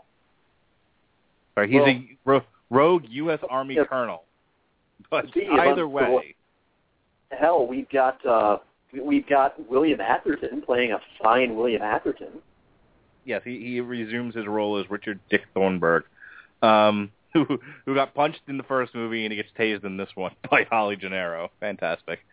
Um, but I, I, I, that's the thing. The villains in this movie are just kind of doing stuff. You know, you know, Alan Rickman, you got to kind of know as a character. You got to know him as a villain. There was time spent with him. Um, he was as much a part of the movie, you know, as the Joker was to Batman and Tim Burton's Batman was Alan Rickman to Bruce Willis in Die Hard. They, they, you could not have one without the other, um, and they ca- and they both shouldered the burden of that movie very well. In this Mhm. one, in this one, William Sadler isn't sho- shouldering anything. He's just, you know, he is, the, he has, he has the stakes, and he's just moving them down the field. You know, as the movie progresses, he moves them down the field. He's doing stuff, and he's not in any way, shape, or form memorable. You know, he has like a final fight scene on the wing of the plane with Bruce Willis, and it's like, um, okay, you know, he wasn't, he, you know, it's like you can you, we talk a lot about uh, you know on this show about villains who chew scenery and they're so over the top but at least then you're invested in them in some way even if they're silly. He was so understated that like by the time they got to the final fight scene it was like he might as well have been fighting one of the henchmen. I i just didn't care. I was more invested in john amos. John As, played, uh, john As, He plays- as, as, as long as we're going to be making wrestling reference here, it, it, it was like watching Ric Flair trying to carry a match with the British Bulldog. You know what you you know that you know who's going to end up doing all the work in this movie. You just kind of need the other guy to uh to to just sort of be there. Just just be there, just kind of do what I tell you to, and everybody else will just kind of will just kind of work around it. Unlike the other movies wherein Rickman is actually trying to contribute something, and actually so is everybody, so are all the other villains around him for that matter. In this case, Sadler is just, yep, I'm here. Just tell me where to stand. What's yep, the line? Yeah. Again, John Amos is a, John Amos. At least you know he comes in. He's trying to take control of the situation. He's kind of bumping heads with John McClane. You know, and finally, when he realizes John McClane's getting a little too close for comfort, you know, he, uh, you know, he, you know, he sends Dennis Franz away, and he acts like he's friends, and they, you know, and then they go through the fake firefight. Um, you know, and, and at least you've spent some time with John Amos, and so when he makes his, when he makes the turn, when he's, when he reveals himself to be the betrayer, um, I guess that's the big swerve in the movie. I, as I misspoke before, because there is no other misdirection in this other than those guys are not the good are not the good guys. So when he's the when when, when he turns out that he's the big swerve and you know he is the betrayer, um, you're at least like, oh, John McClane, get the get get John Amos. He turned his back on you. He turned his back on this country. You're more involved with this character who shows up for five minutes in this movie than you are any at any time with William Sadler. Um, it, it was in sort of an odd way of writing this movie, but that, that's because they spent so much time dealing with the real villain of this movie, Dennis Franz. And damn it, Sipowicz's ass is the real villain of Die Hard 2. Mm-hmm. You know, I keep making that joke, but you never once see him with his trousers off. And, I no. and now I feel like I'm being intellectually dishonest. Folks, Long Road to Ruin apologizes for my intellectual dishonesty. You never once see Dennis Franz's ass throughout this movie. I just want to go on record as saying that. yeah, and you know, if you listen real closely, folks, you can almost hear the little hint, the little hint of disappointment in Mark's voice that he gets to miss out on a classic per- trouser-free performance from the man who first inspired him to perform this show live every other Tuesday without pants. In my underpants, that is correct. Uh, chocolate wine in hand or green tea, whatever the drink of the night is, sans pants. That's how I do. That's how I like to do. Yeah, or, or as the case would be tonight, uh, me bundled up in the black M7 and a uh, nice little shot of Jameson in my hand. To any Hollywood producer out there, I don't know what Dennis Franz has done for the last 10 years. I don't know where he's been or what he's doing, but someone please put him in a movie where, for no good reason, he's not wearing pants. You know, why has why has no parody movie for so many movies that really can't seem to tell the difference between parody and just making references? Why has nobody done this? I don't know. I mean, the critic made the critic did it once.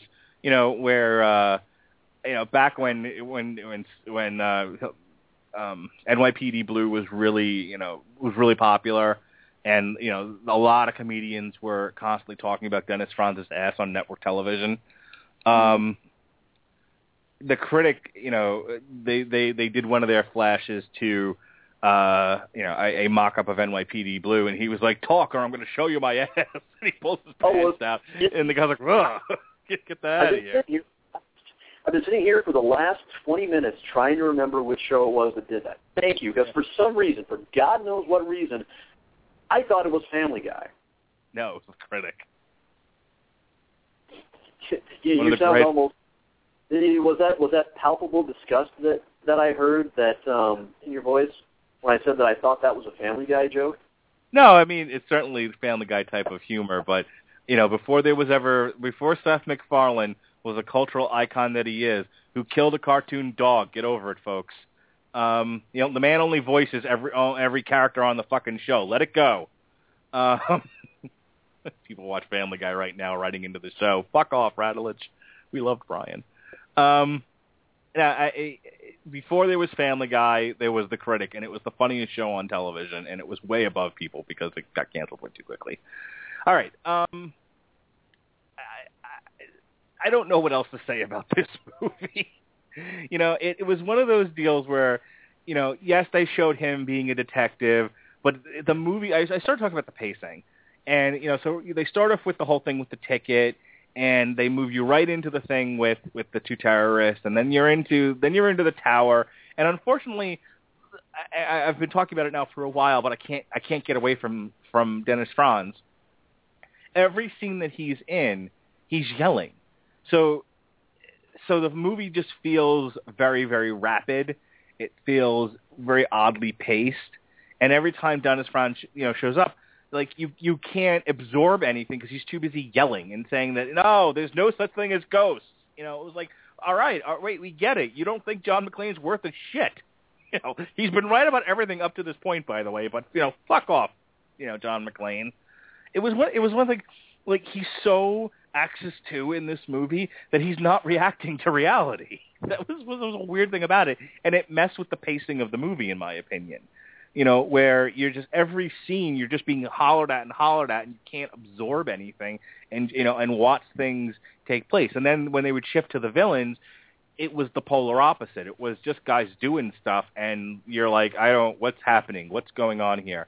And then the only other time there was any real tension in the movie for me, where you felt the general sense of dread, where you got to sort of watch people deal with a situation that they had no control over, was uh, the scenes with Holly in the plane um, you know, there's some fun stuff with her and the stewardesses and uh, Richard Thornburg. You know, they're they're like, oh, you know, we hate this guy too. Would you like some champagne? That sort of thing.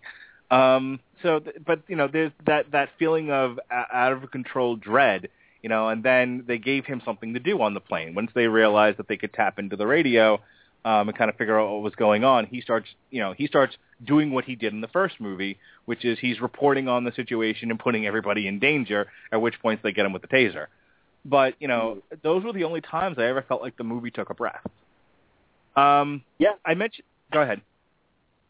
Yeah, I, I was gonna say actually, the way you can really tell that Dennis Franz was the real villain in this movie We've spent about double the time talking about him that we have spent talking about William Sadler. This is becoming comparable to what we spent talking about Alan Rickman. We're almost to the point where we're going to have to move talking about Die Hard with a Vengeance to the next show. Oh, I figured we'd go over and talk about it, unless you got you got a place to be. Don't we? Have, well, no, I don't. But don't we only have uh, two hours of total record time? Nope. I made the show two hours. We have another hour of recording time left. Oh, hey, fantastic, excellent, yeah. I knew this was going to happen. Sean, I love you like a brother. And what I have come to realize about you and I is, and this show is a good example of it, is you and I can't stay on topic. We start a show at 9 o'clock. The show doesn't actually start till 9.30 because we spend the first half hour talking about everything but the central topic. I can't get through an introduction. Okay? yeah, um, yeah, but I think um, I think people like that though. I think people have taken a liking to it. Tune into Long Road to Ruin, where for the first half hour we will talk about absolutely nothing. So, um, so having thought of that ahead of time, I was like, you know, we haven't done a show in a month, and we, I'm sure with Die Hard, there's a lot of things to talk about. I don't want to, I don't want to rush because I've, I've gone back and listened to a couple of the shows, and I realized because I put a 90 minute time, you know, I put 90 minutes on this because like I want to go do other stuff. I was like, you know what? No, I want to let this breathe. I want to give it the time that it deserves.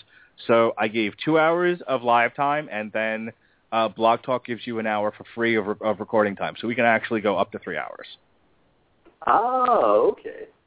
I, if we go that long, I'll be surprised. No, I won't. But the idea is not to go that long, but we do have that time. So, folks, in about 10 minutes, uh, we will go uh, into radio silence, where we'll continue to record the podcast, but you will not be able to hear us any longer. You'll have to go back and listen to the show once it's archived after its conclusion.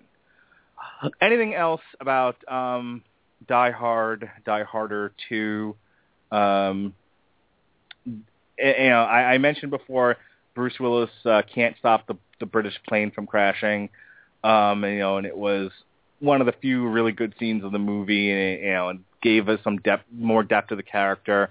You know, he isn't the Superman. He, you know, he couldn't save these people, hard as he tried. No, there was nothing to be done. The villain got one over on him. Um, anything else you want to say about that, or is there anything else that you want to say about the movie in general? Not really. Stunned as I am to say it, I kind of can't believe we've gotten this much mileage out of talking about it. Um, because I didn't think I, I didn't think we were going to have a lot to say about the bad sequels until we got to uh, the two most recent debacles. That's going to be a fun podcast. so, 1990, Die Hard 2. Um, 1995, May 19th, 1995, uh, Die Hard 3, otherwise known as Die Hard with a Vengeance, starring Bruce Willis, Jeremy Irons, and Samuel Jackson. Samuel Jackson, who has been in every movie ever since 1970. Um, $90 million budget, 366 million at the box office. Um, obviously, this was a large success. Funny story about this. My dad and I went to go see this in the movies, and uh, we ran into some friends of mine, and we went and we sat with them, and we were like, oh, hey, you know, what's going on? How's it going? Blah, blah, blah. And uh, I'm sitting there talking with my buddy, and I'm also like, you know, Sammy's in this. Now, back then, it was 1995. It was, um, you know, I've graduated from high school.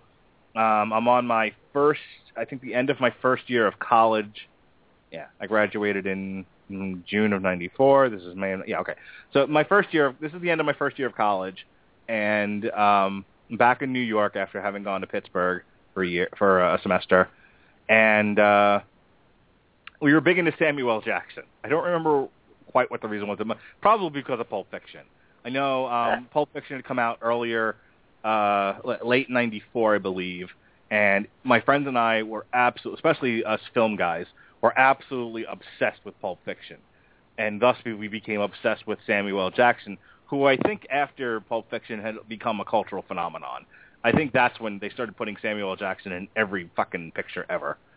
So we were all obsessed with him, and I leaned over to my buddy. I said, "You know, Chuck, Sammy's in this."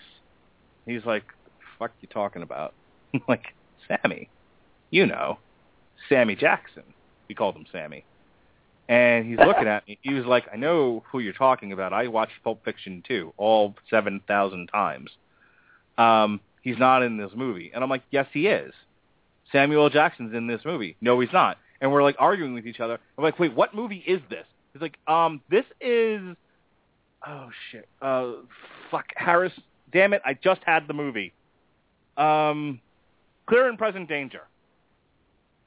Ah, yes. One of the better Jack Ryan movies.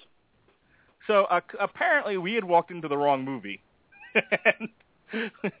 we uh, we unfortunately saw the first ten minutes of Clear and Present Danger before we realized, hey, wait a minute, this isn't the movie we came to see. And we ran out and we walked in and we you know we got into the right movie. But um, and, clear, and, and, and he was correct. Samuel Jackson not in clear and present danger. As much as I, I, I said he was, I thought I was talking about Die Hard 3. In any case, um, Die Hard 3, uh, I have a lot of problems with this movie. Robert Winfrey, our, our, is our producer for tonight, has just sent me another message. He said Samuel Jackson was in Patriot games, though. Thank you. Not totally relevant to the discussion, but I appreciate that anyway, sir. Talk to you on Thursday. uh, actually, before we go any further, I promised Jesse Starcher I would bring this up.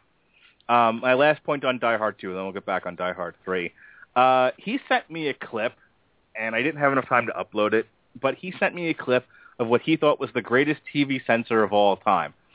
The uh, at the end of Die Hard 2, um, they're fighting on the plane. They're fighting on the wing of the plane, and and Bruce Willis actually tears the cap off the uh, the fuel dump, and fuel starts leaking from the plane, and uh, you know he falls off the plane, or he gets kicked off rather by uh, William Sadler, and uh, he takes out a, liar, a lighter and as we all know in the movie, because he has to say this in every movie, this is his "I'll be back," you know, yippee ki yay, motherfucker, which he says once in context in the first movie because he keeps being called cowboy by Alan yeah, Rickman. I, but that's and that's why I hate they keep repeating it. Is every other time, it has no context.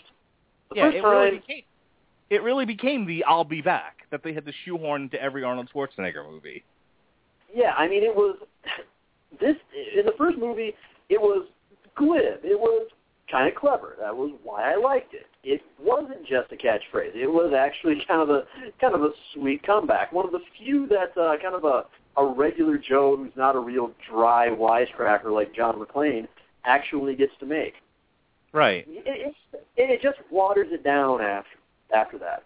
the but the other thing of it is is that at the beginning of the movie when he won't reveal who he is and Alan Rickman's just trying to figure some things out about him, he you know he calls him cowboy and he was like, yeah, just call me Roy Rogers, and for a while he's Roy throughout the movie. And so it would make, and so you know because of the whole cowboy thing, that's why he says yippee ki yay. That's a cowboy thing, but you know because he's got to be a badass about it, yippee ki motherfucker, right? With an A at the end of it, because you're from the streets. Um, so they shoehorned it into this movie for no good reason, uh, because Hollywood, and so he takes up a lighter he lights the plane. He lights the gasoline on fire from the plane. The the the, the fire goes all the way up. I'm actually motioning this with my hand on radio, so you can't see it. Um, and and then they blow, and he blows the plane up. And and as the plane blows up, he says, "Yippee ki motherfucker!" Now you can't say that even on the superstation. You can't say you can't curse. Can't say motherfucker at least uh, on TNT, the Superstation, Spike, USA Network. You, you can't say it on cable television. You have to say it on subscription TV. Yep. And he says, "Yippee ki Mr. Falcon."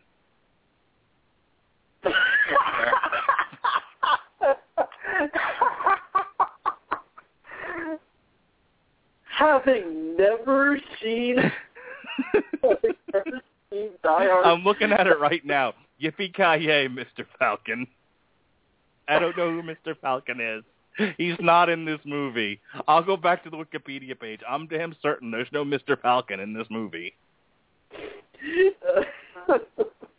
and now, and now, part of me wants to just do an overdub of that movie, where just find, just find a clip where where McClane is fighting somebody, and just dub in there just a good hearty Falcon punch. Fucking bullshit. Just, just so we can maybe identify who Mr. Falcon is. All right. Um, okay. I have to walk away for a moment. I have a family issue that just got up out of bed after a um, a long nap. So I am going to uh, put Sean on the spot here, but I know I can do that because he's awesome, and I am going to let him kind of talk us through a little bit of um, Die Hard with a Vengeance, which Bruce Bruce Willis, John McClane, back into New York for no good reason other than plot said so. Meanwhile, this is a mere five years after the last movie. All and right, I'm going to I'm going to try to provide kind of a little bit of the factual background since you kind of got the outline for everything for everything okay. else. I will let you know when I am back. All right. So 1995 rolls along, and here we are now having made two more Die Hard movies that arguably should have been made in the first place. Uh, really, it bears noting at this point that Die Hard really should have probably stopped after one movie granted, the other movies did well financially, and thereby, by Hollywood law, yes, we must have sequels. We must have sequels until we start seeing either diminishing returns or outright embarrassing losses. So, of course, since they keep making money hand over fist, we got Die Hard with a Vengeance. Um, as we mentioned previously, this is Bruce Willis, of course, once more back as John McClane. This time around, Samuel L. Jackson is stepping into sort of what I guess you could call the uh, Reginald VelJohnson role here of being the reluctant sidekick who happens to just come upon McClane by virtue of happenstance and ends up tagging along throughout this wild ride. Uh, Jeremy Irons is he's arguably the villain that I one of the villains that I hate most of this entire franchise because he is playing Simon Peter Gruber, whose gimmick is he wants to string McClane along and essentially torture him on the way to probably eventually killing him, and does it by beginning every challenge with Simon says, which unfortunately, not this is a big improvement. I I happen to, of course, uh, associate more with Demolition Man because that's a much better movie. Oh, and look, Mark's back. Mark, take over for me. I was just getting through talking about the cast. Uh, funny you mentioned Demolition Man and the whole Simon Says thing. Yeah, it works a lot better in that movie. It You know, really yeah, does. yeah. You know, when, when I'm forced to save a movie, Wesley Snipes did it better. Wow. Wow. The plot needs to be on a milk carton because you have fucking lost it so goddamn hard. So this was definitely Die Hard 3 is definitely a case of let's get rid of all the shit we seemingly don't need. You do need it, but they seem to think you don't. Let's get rid of all the crap we don't need in this movie and just focus it around the guy that we think makes all these movies money. And we'll give him Samuel Jackson and a retarded plot, and we'll stretch this out over New York City. I, I, I honestly think this movie should have been sponsored by like the New York City Board of Tourism. I mean, it was like, let's show you everything from Harlem to Wall Street. This is your tour of New York City. For I mean, uh, people are going to be like, oh, why are you reading? Why are you focusing so much on this one detail? Because it really bothers me. He was fine. His marriage was fine. It, it's as if they write they write these movies with no respect to the character or anything that was set up, any part of the canon. It's just like we're just going to change things because fuck Collie, you know, we don't need the wife. The wife's just weighing him down. I don't know if they couldn't bring the actress the actress back for this. I, I don't know, you know, what the rationale behind it was. I'm assuming it's it's literally we don't care. Let's we just all we want is Bruce Willis, so who fucking cares? Um, but I always felt like the wife was an integral part of his character in the story. You know, he was in both the movies, and this is a, an element that you really need to be aware of. He's doing all of this to save his wife. In the first movie, the reason he's fighting the terrorists is because his wife's a hostage, and he's trying to save her. In the second movie, his wife's a hostage, and he's trying to save her. It just happens to be in a plane this time. So you take the wife out of this, and he has no personal stakes, which is actually one of the elements of this movie, and it makes him an anti-hero in a lot of ways. You know, in this movie, the setup is that he's on suspension, he's a drunk, he's estranged from his wife again. I don't know why he's back in New York City because he was an L.A. police officer five years ago in uh, in the second Die Hard movie. So it's like you know you left New York, you became an L.A. officer. Now you've left L.A. to gone back to being a New York police officer again. But why? There's no explanation for this. And then when they try to explain it in the film, it's retarded. Yeah, my wife and I had a fight, and I haven't called her back. Yeah, I'm glad I'm not the only one who was uh who was wondering about that. Who was wondering what the hell he was doing back in New York. Yeah, it, and it, it, they, they don't explain why he's back in New York. They they just explain like why he's not, you know, where the wife went, and you know they they, they had an argument and he didn't call her back, and then Samuel. Jackson makes fun of him for it. It was I was like, a that's weak, b that makes me like this character less. You know, and didn't we already establish in the first movie he was kind of a shitty human being, and the whole point was, you know, he was trying to redeem himself because he had no because he realized his wife and his family were important. Did he forget that in the subsequent years? it's like, well, after five years, I suddenly realized my wife's a whore and my kids are annoying, so fuck them. I'm gonna go to New York and be a drunk. Okay, The better question: how, exact, how exactly do you forget that after all that he's been through? How how does that make sense that everything that you would have learned through such life-altering events would have just all of a sudden just poof, slipped your mind? I, I suddenly forgot my children, my wife and children were important.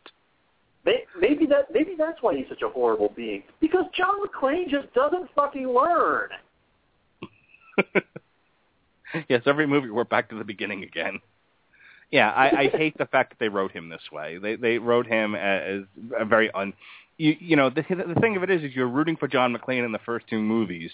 You know, especially you know especially when you have all of these people working against him. You know, and, and and he's been right every time.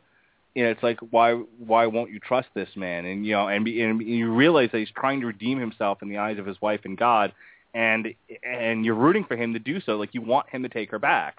You want her rather want her to take him back rather. Um, and so you remove all of that in Die Hard 3, and all you're left with is this meandering drunk who isn't worth rooting for. So all the things that made John McClane cool and all the things that made Die Hard a standout picture are gone in this movie. We are this movie isn't a Die Hard movie except for the big swerve uh, that kind of makes it like a Die Hard movie, and the fact they have a character named John McClane.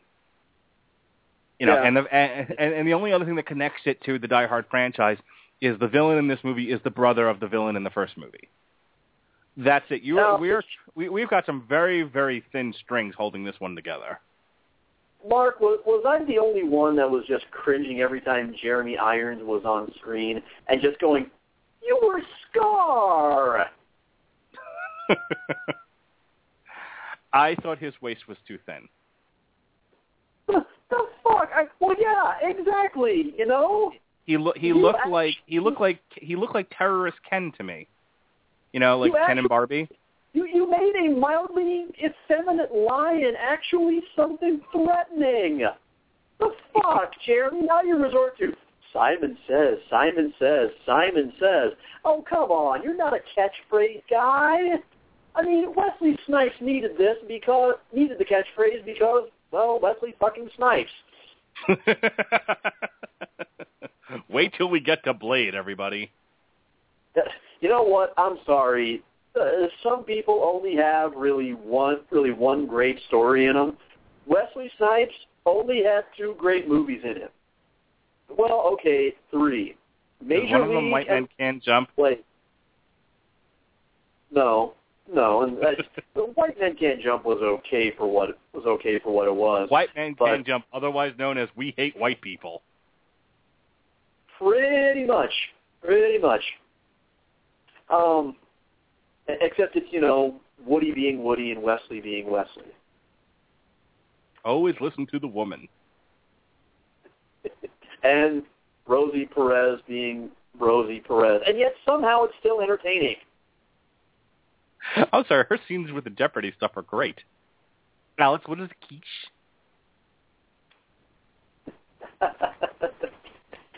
Oh, Anywho, um, yeah, I, I, John McClane with without without the wife and the, and the and the reason to do any of this is just him running around the city doing stuff. And so instead of an in, instead of a wife, they gave him um, they gave him a, a gay lover in uh, in Samuel L. Jackson. I don't know what else to call him. It was the, the, these two, buddy cop movie, I guess. I don't know, but um, you know, you, you were. Uh, anywho, you were talking about Jeremy Irons. you know And- what? We we took this we we took this one man against the world concept, and like you just said, we somehow done turned this shit into a buddy cop movie. Yeah, yeah. This was this was this was terrible.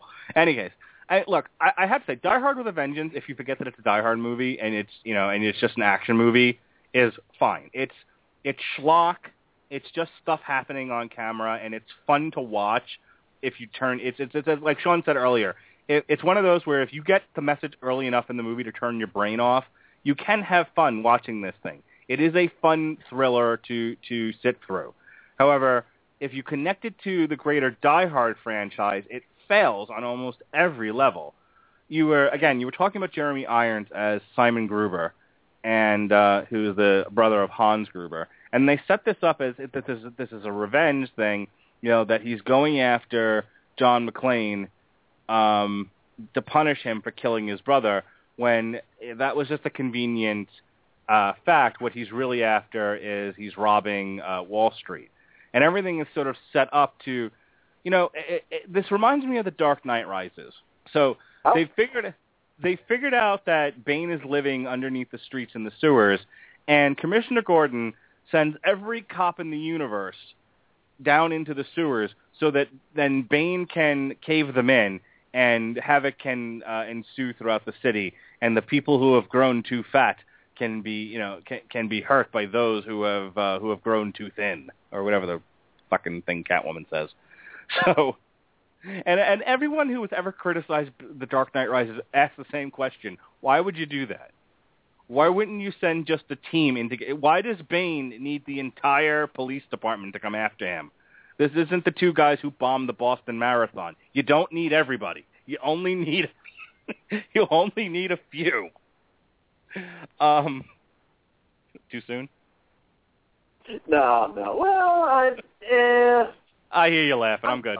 Um, it, you, you judgment call, but yeah, I'll, I'll allow it. thank you, thank you, Your Honor.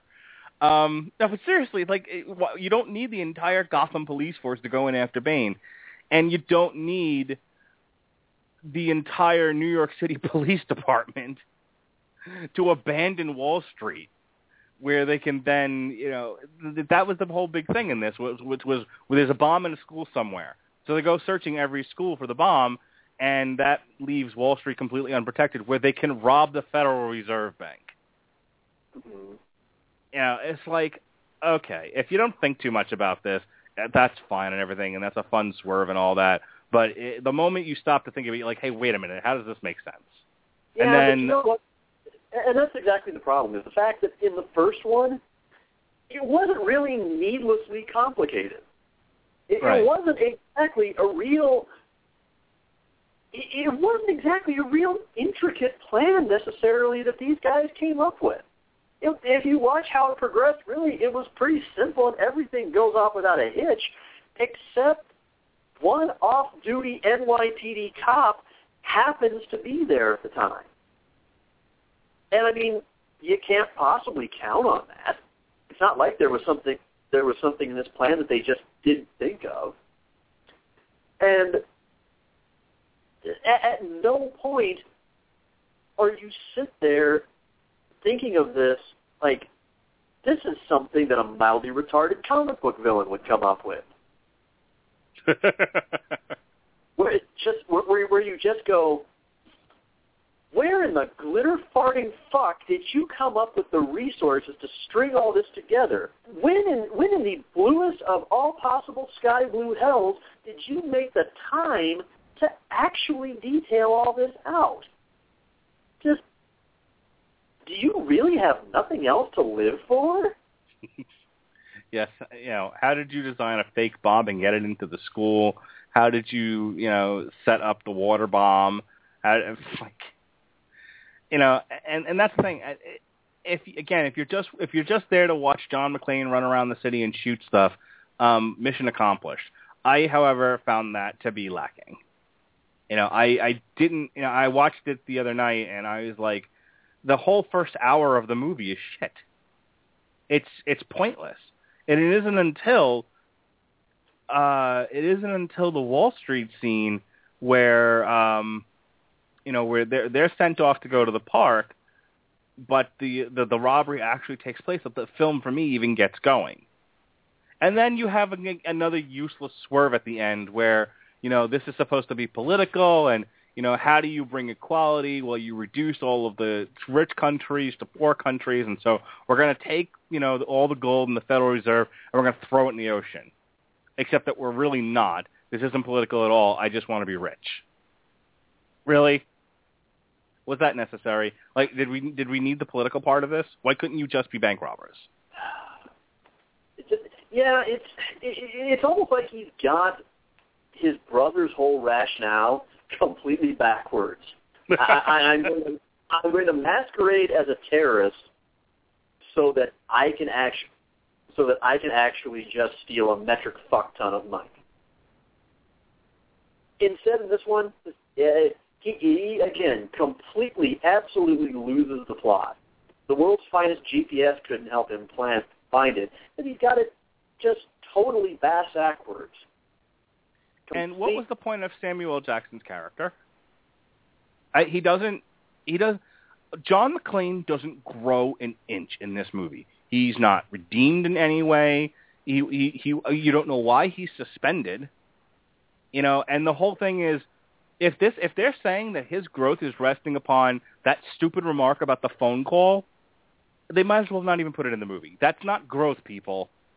You know, if, if my wife calls me and I don't call her back, and then I come home and she's like, "Oh, you, you should have called me," and I go, "You're right. I should have called you uh, before I got home. Sorry, didn't think about it." Okay, that's not personal growth. I, I yes, I have made a, I have made a decision. I have decided to do something differently based on my wife's nagging, but that's not personal growth. Not not not the kind that you need to see in a feature film. Not growth something that you can rest the film on. Growth comes from an actual understanding of of consequences and causality. In this movie, we don't even know what caused what. We don't know what caused any. We don't know what necessarily what the effect was we can't say anything about cause and effect because we don't know where because there's no effect to be found. Right. It might as well have been Clucky running around doing all of this stuff.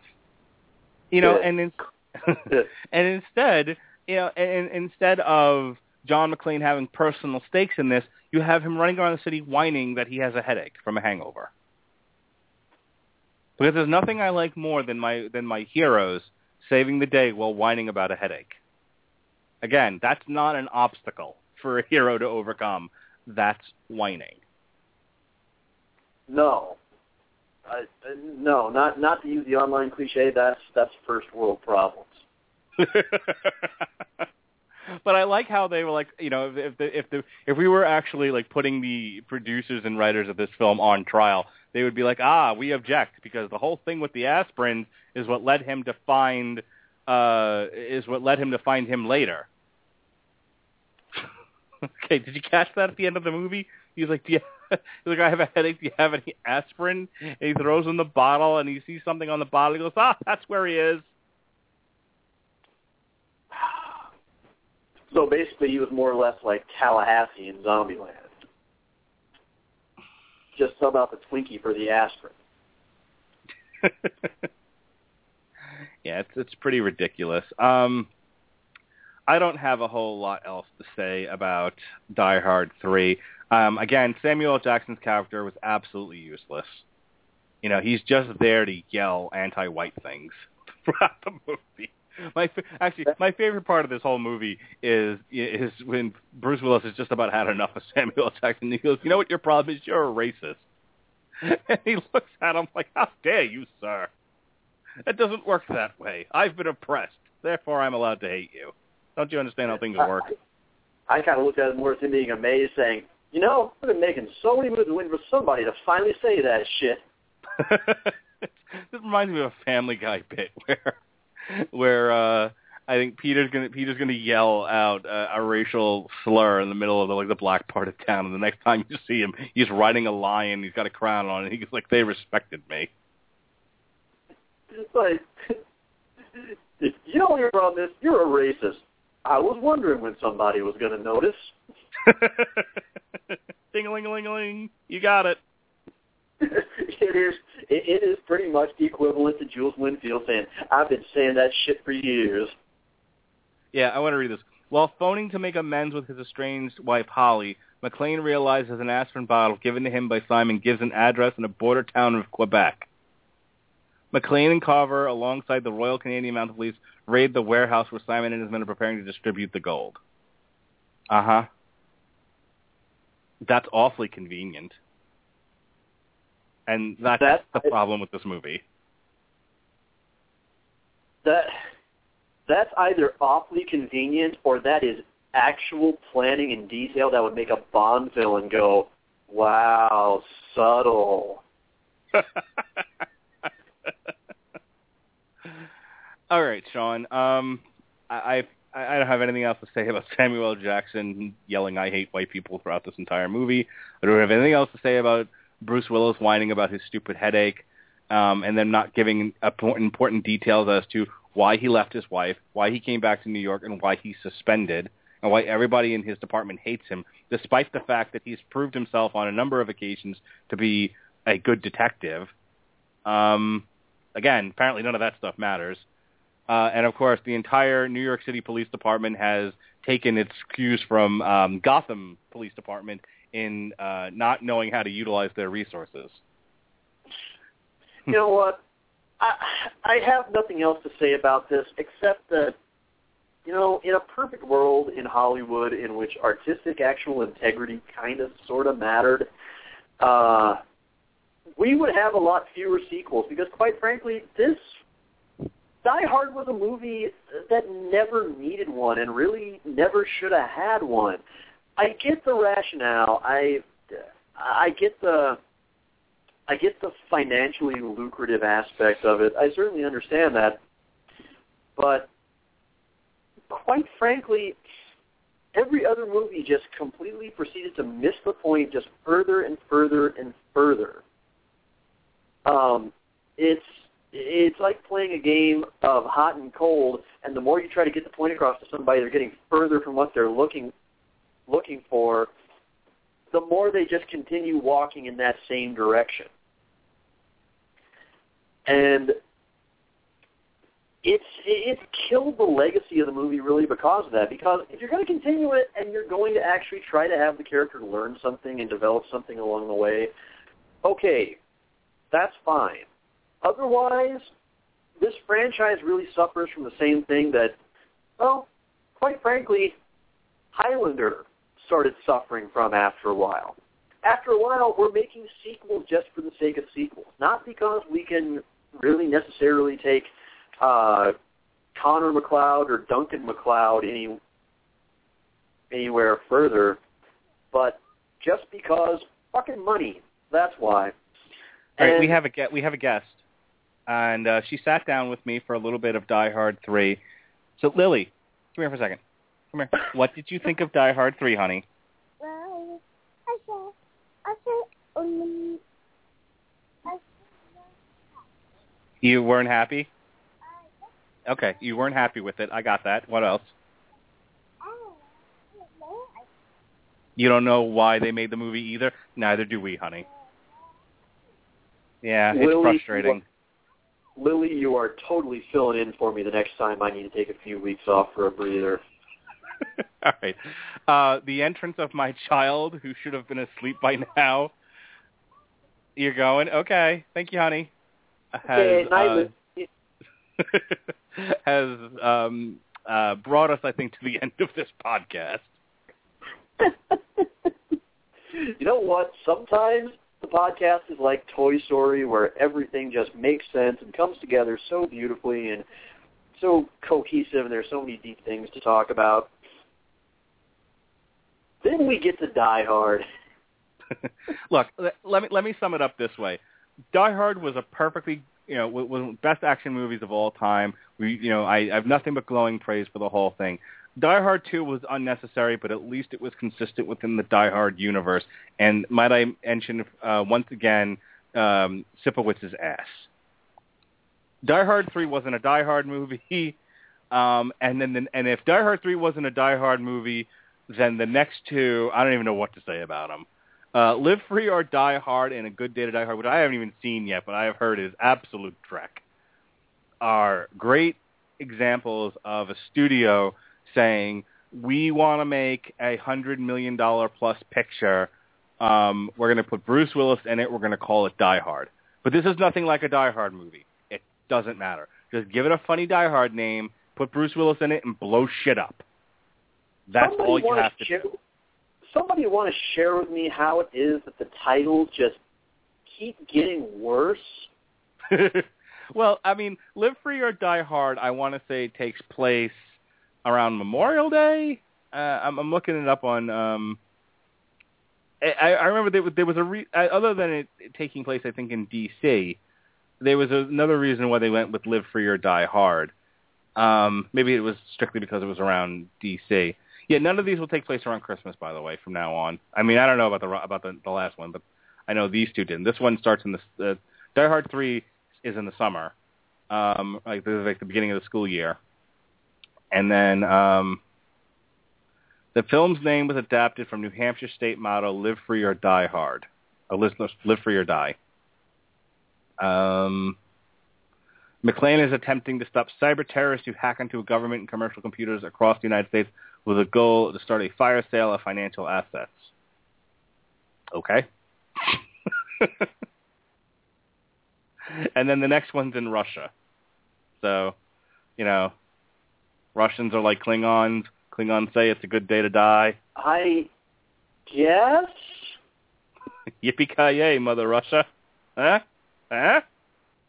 No, I'm sorry. These are, I'm sorry. These are still fucking stupid titles.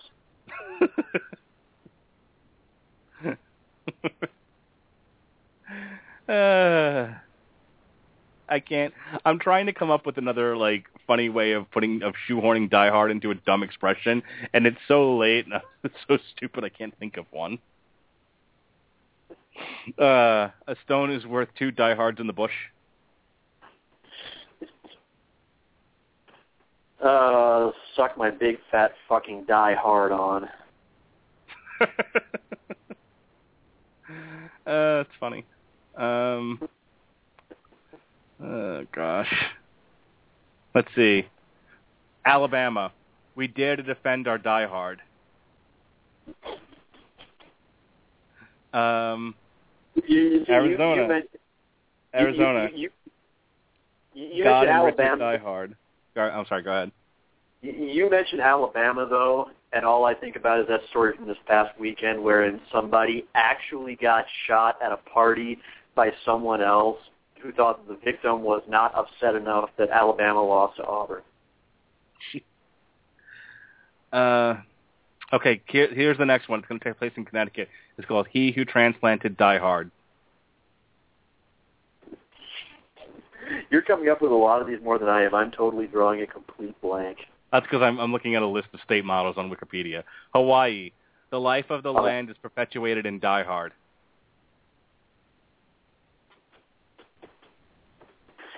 Uh, I can steal one from Breaking Bad. Why can't you just die hard? there we go. That's the next Die Hard Six. Why can't you just die hard? Or, or, or, or, yeah, you mentioned Hawaii. Take DJ Penn's motto: just die hard. Uh, Missouri. Let the welfare of the people be die hard.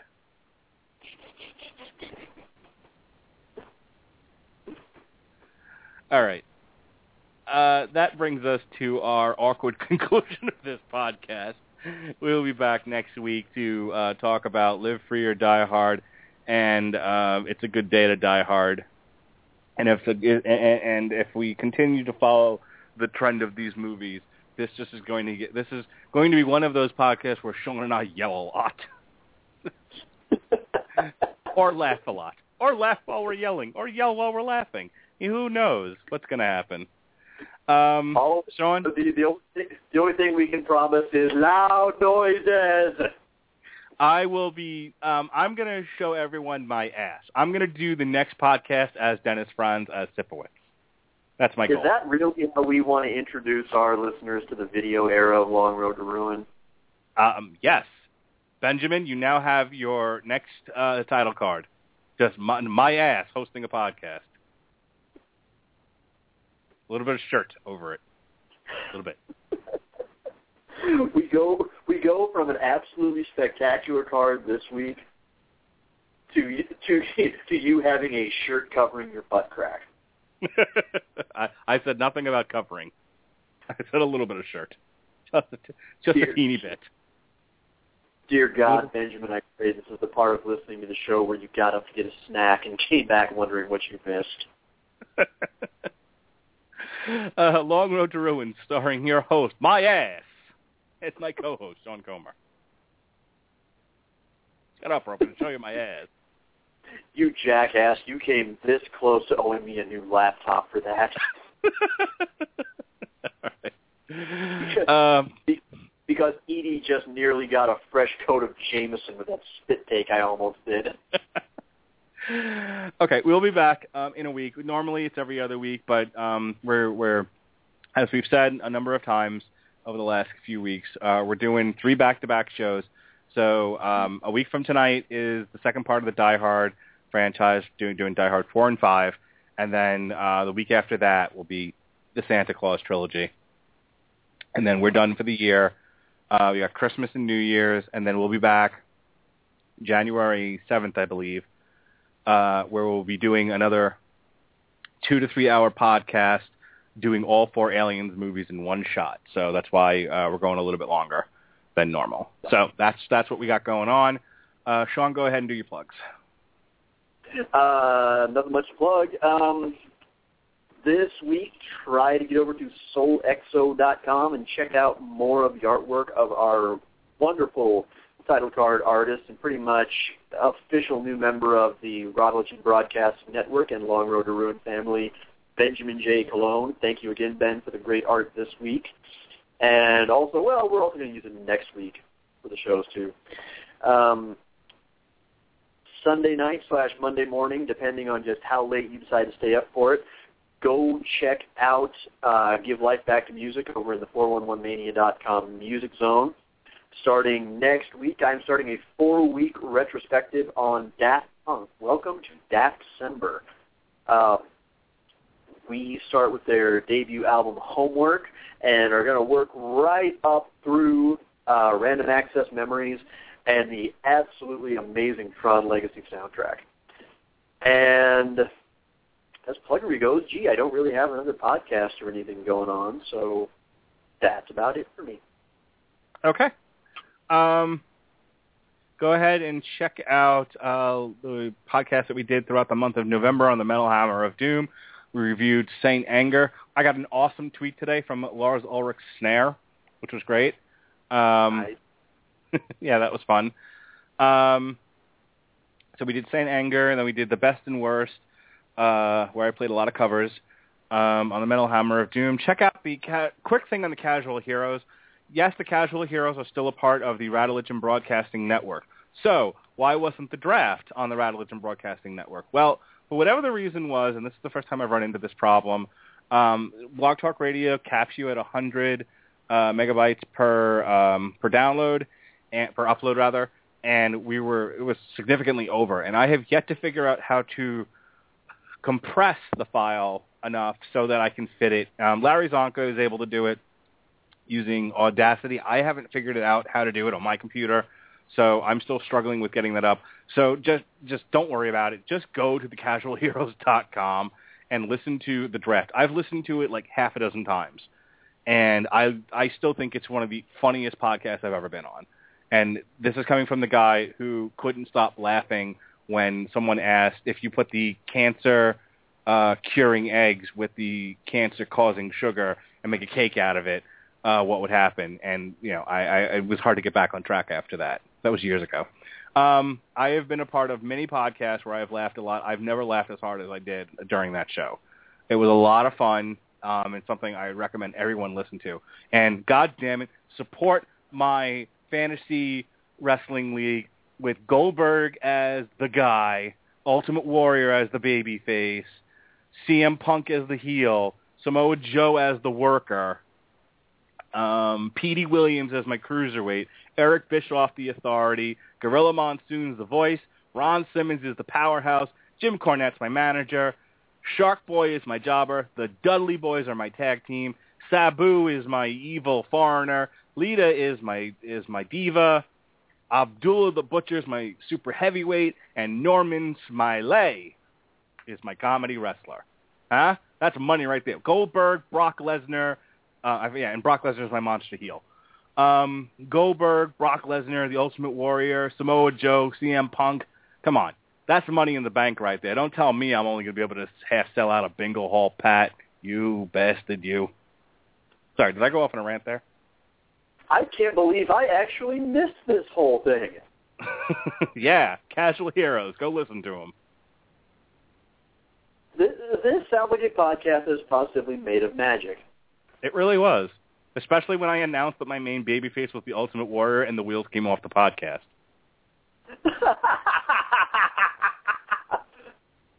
First of all, half the half of the panel thought I was joking, and when the other half informed them that I was being serious, that's when things got outright silly. Um, check out the latest episode of Everybody Loves the Villain with host and tonight's producer Robert Winfrey. Uh, he just him and Sean Comer did a great podcast of The Wizard of Oz. Uh, I had thought about calling in, but instead I, I opted to sit that one out. And when I went back and listened to it, you guys did an awesome job with it. I actually learned a lot. as I do with many of his podcasts. Um, so Everybody Loves a Villain is really great. Robert does a great job with it, and uh, an excellent job with The Wizard of Oz. I will be on this Thursday and next Thursday talking um, the Golden Age and the modern Disney animated villains. So Mad Madam Mim, P- uh, Captain Hook, Maleficent, the evil step queen, the evil stepmother, the Queen of Hearts from Alice in Wonderland, the whole nine yards, all them folks that I've just watched because I have a kid. Um, and following week we'll talk about the new ones, you know, Ursula, Gaston, uh, so on and so forth. Um, third week of Everyone Loves a Villain is where he's going to dedicate to Pixar, and I told him, you know, since I know you wanted to get in on this, that I would step down, and if you wanted to jump in on the Pixar one and be my guest, I think also Jeff Harris uh, had maybe put out some interest in doing it too, so I figured you guys can fight over it.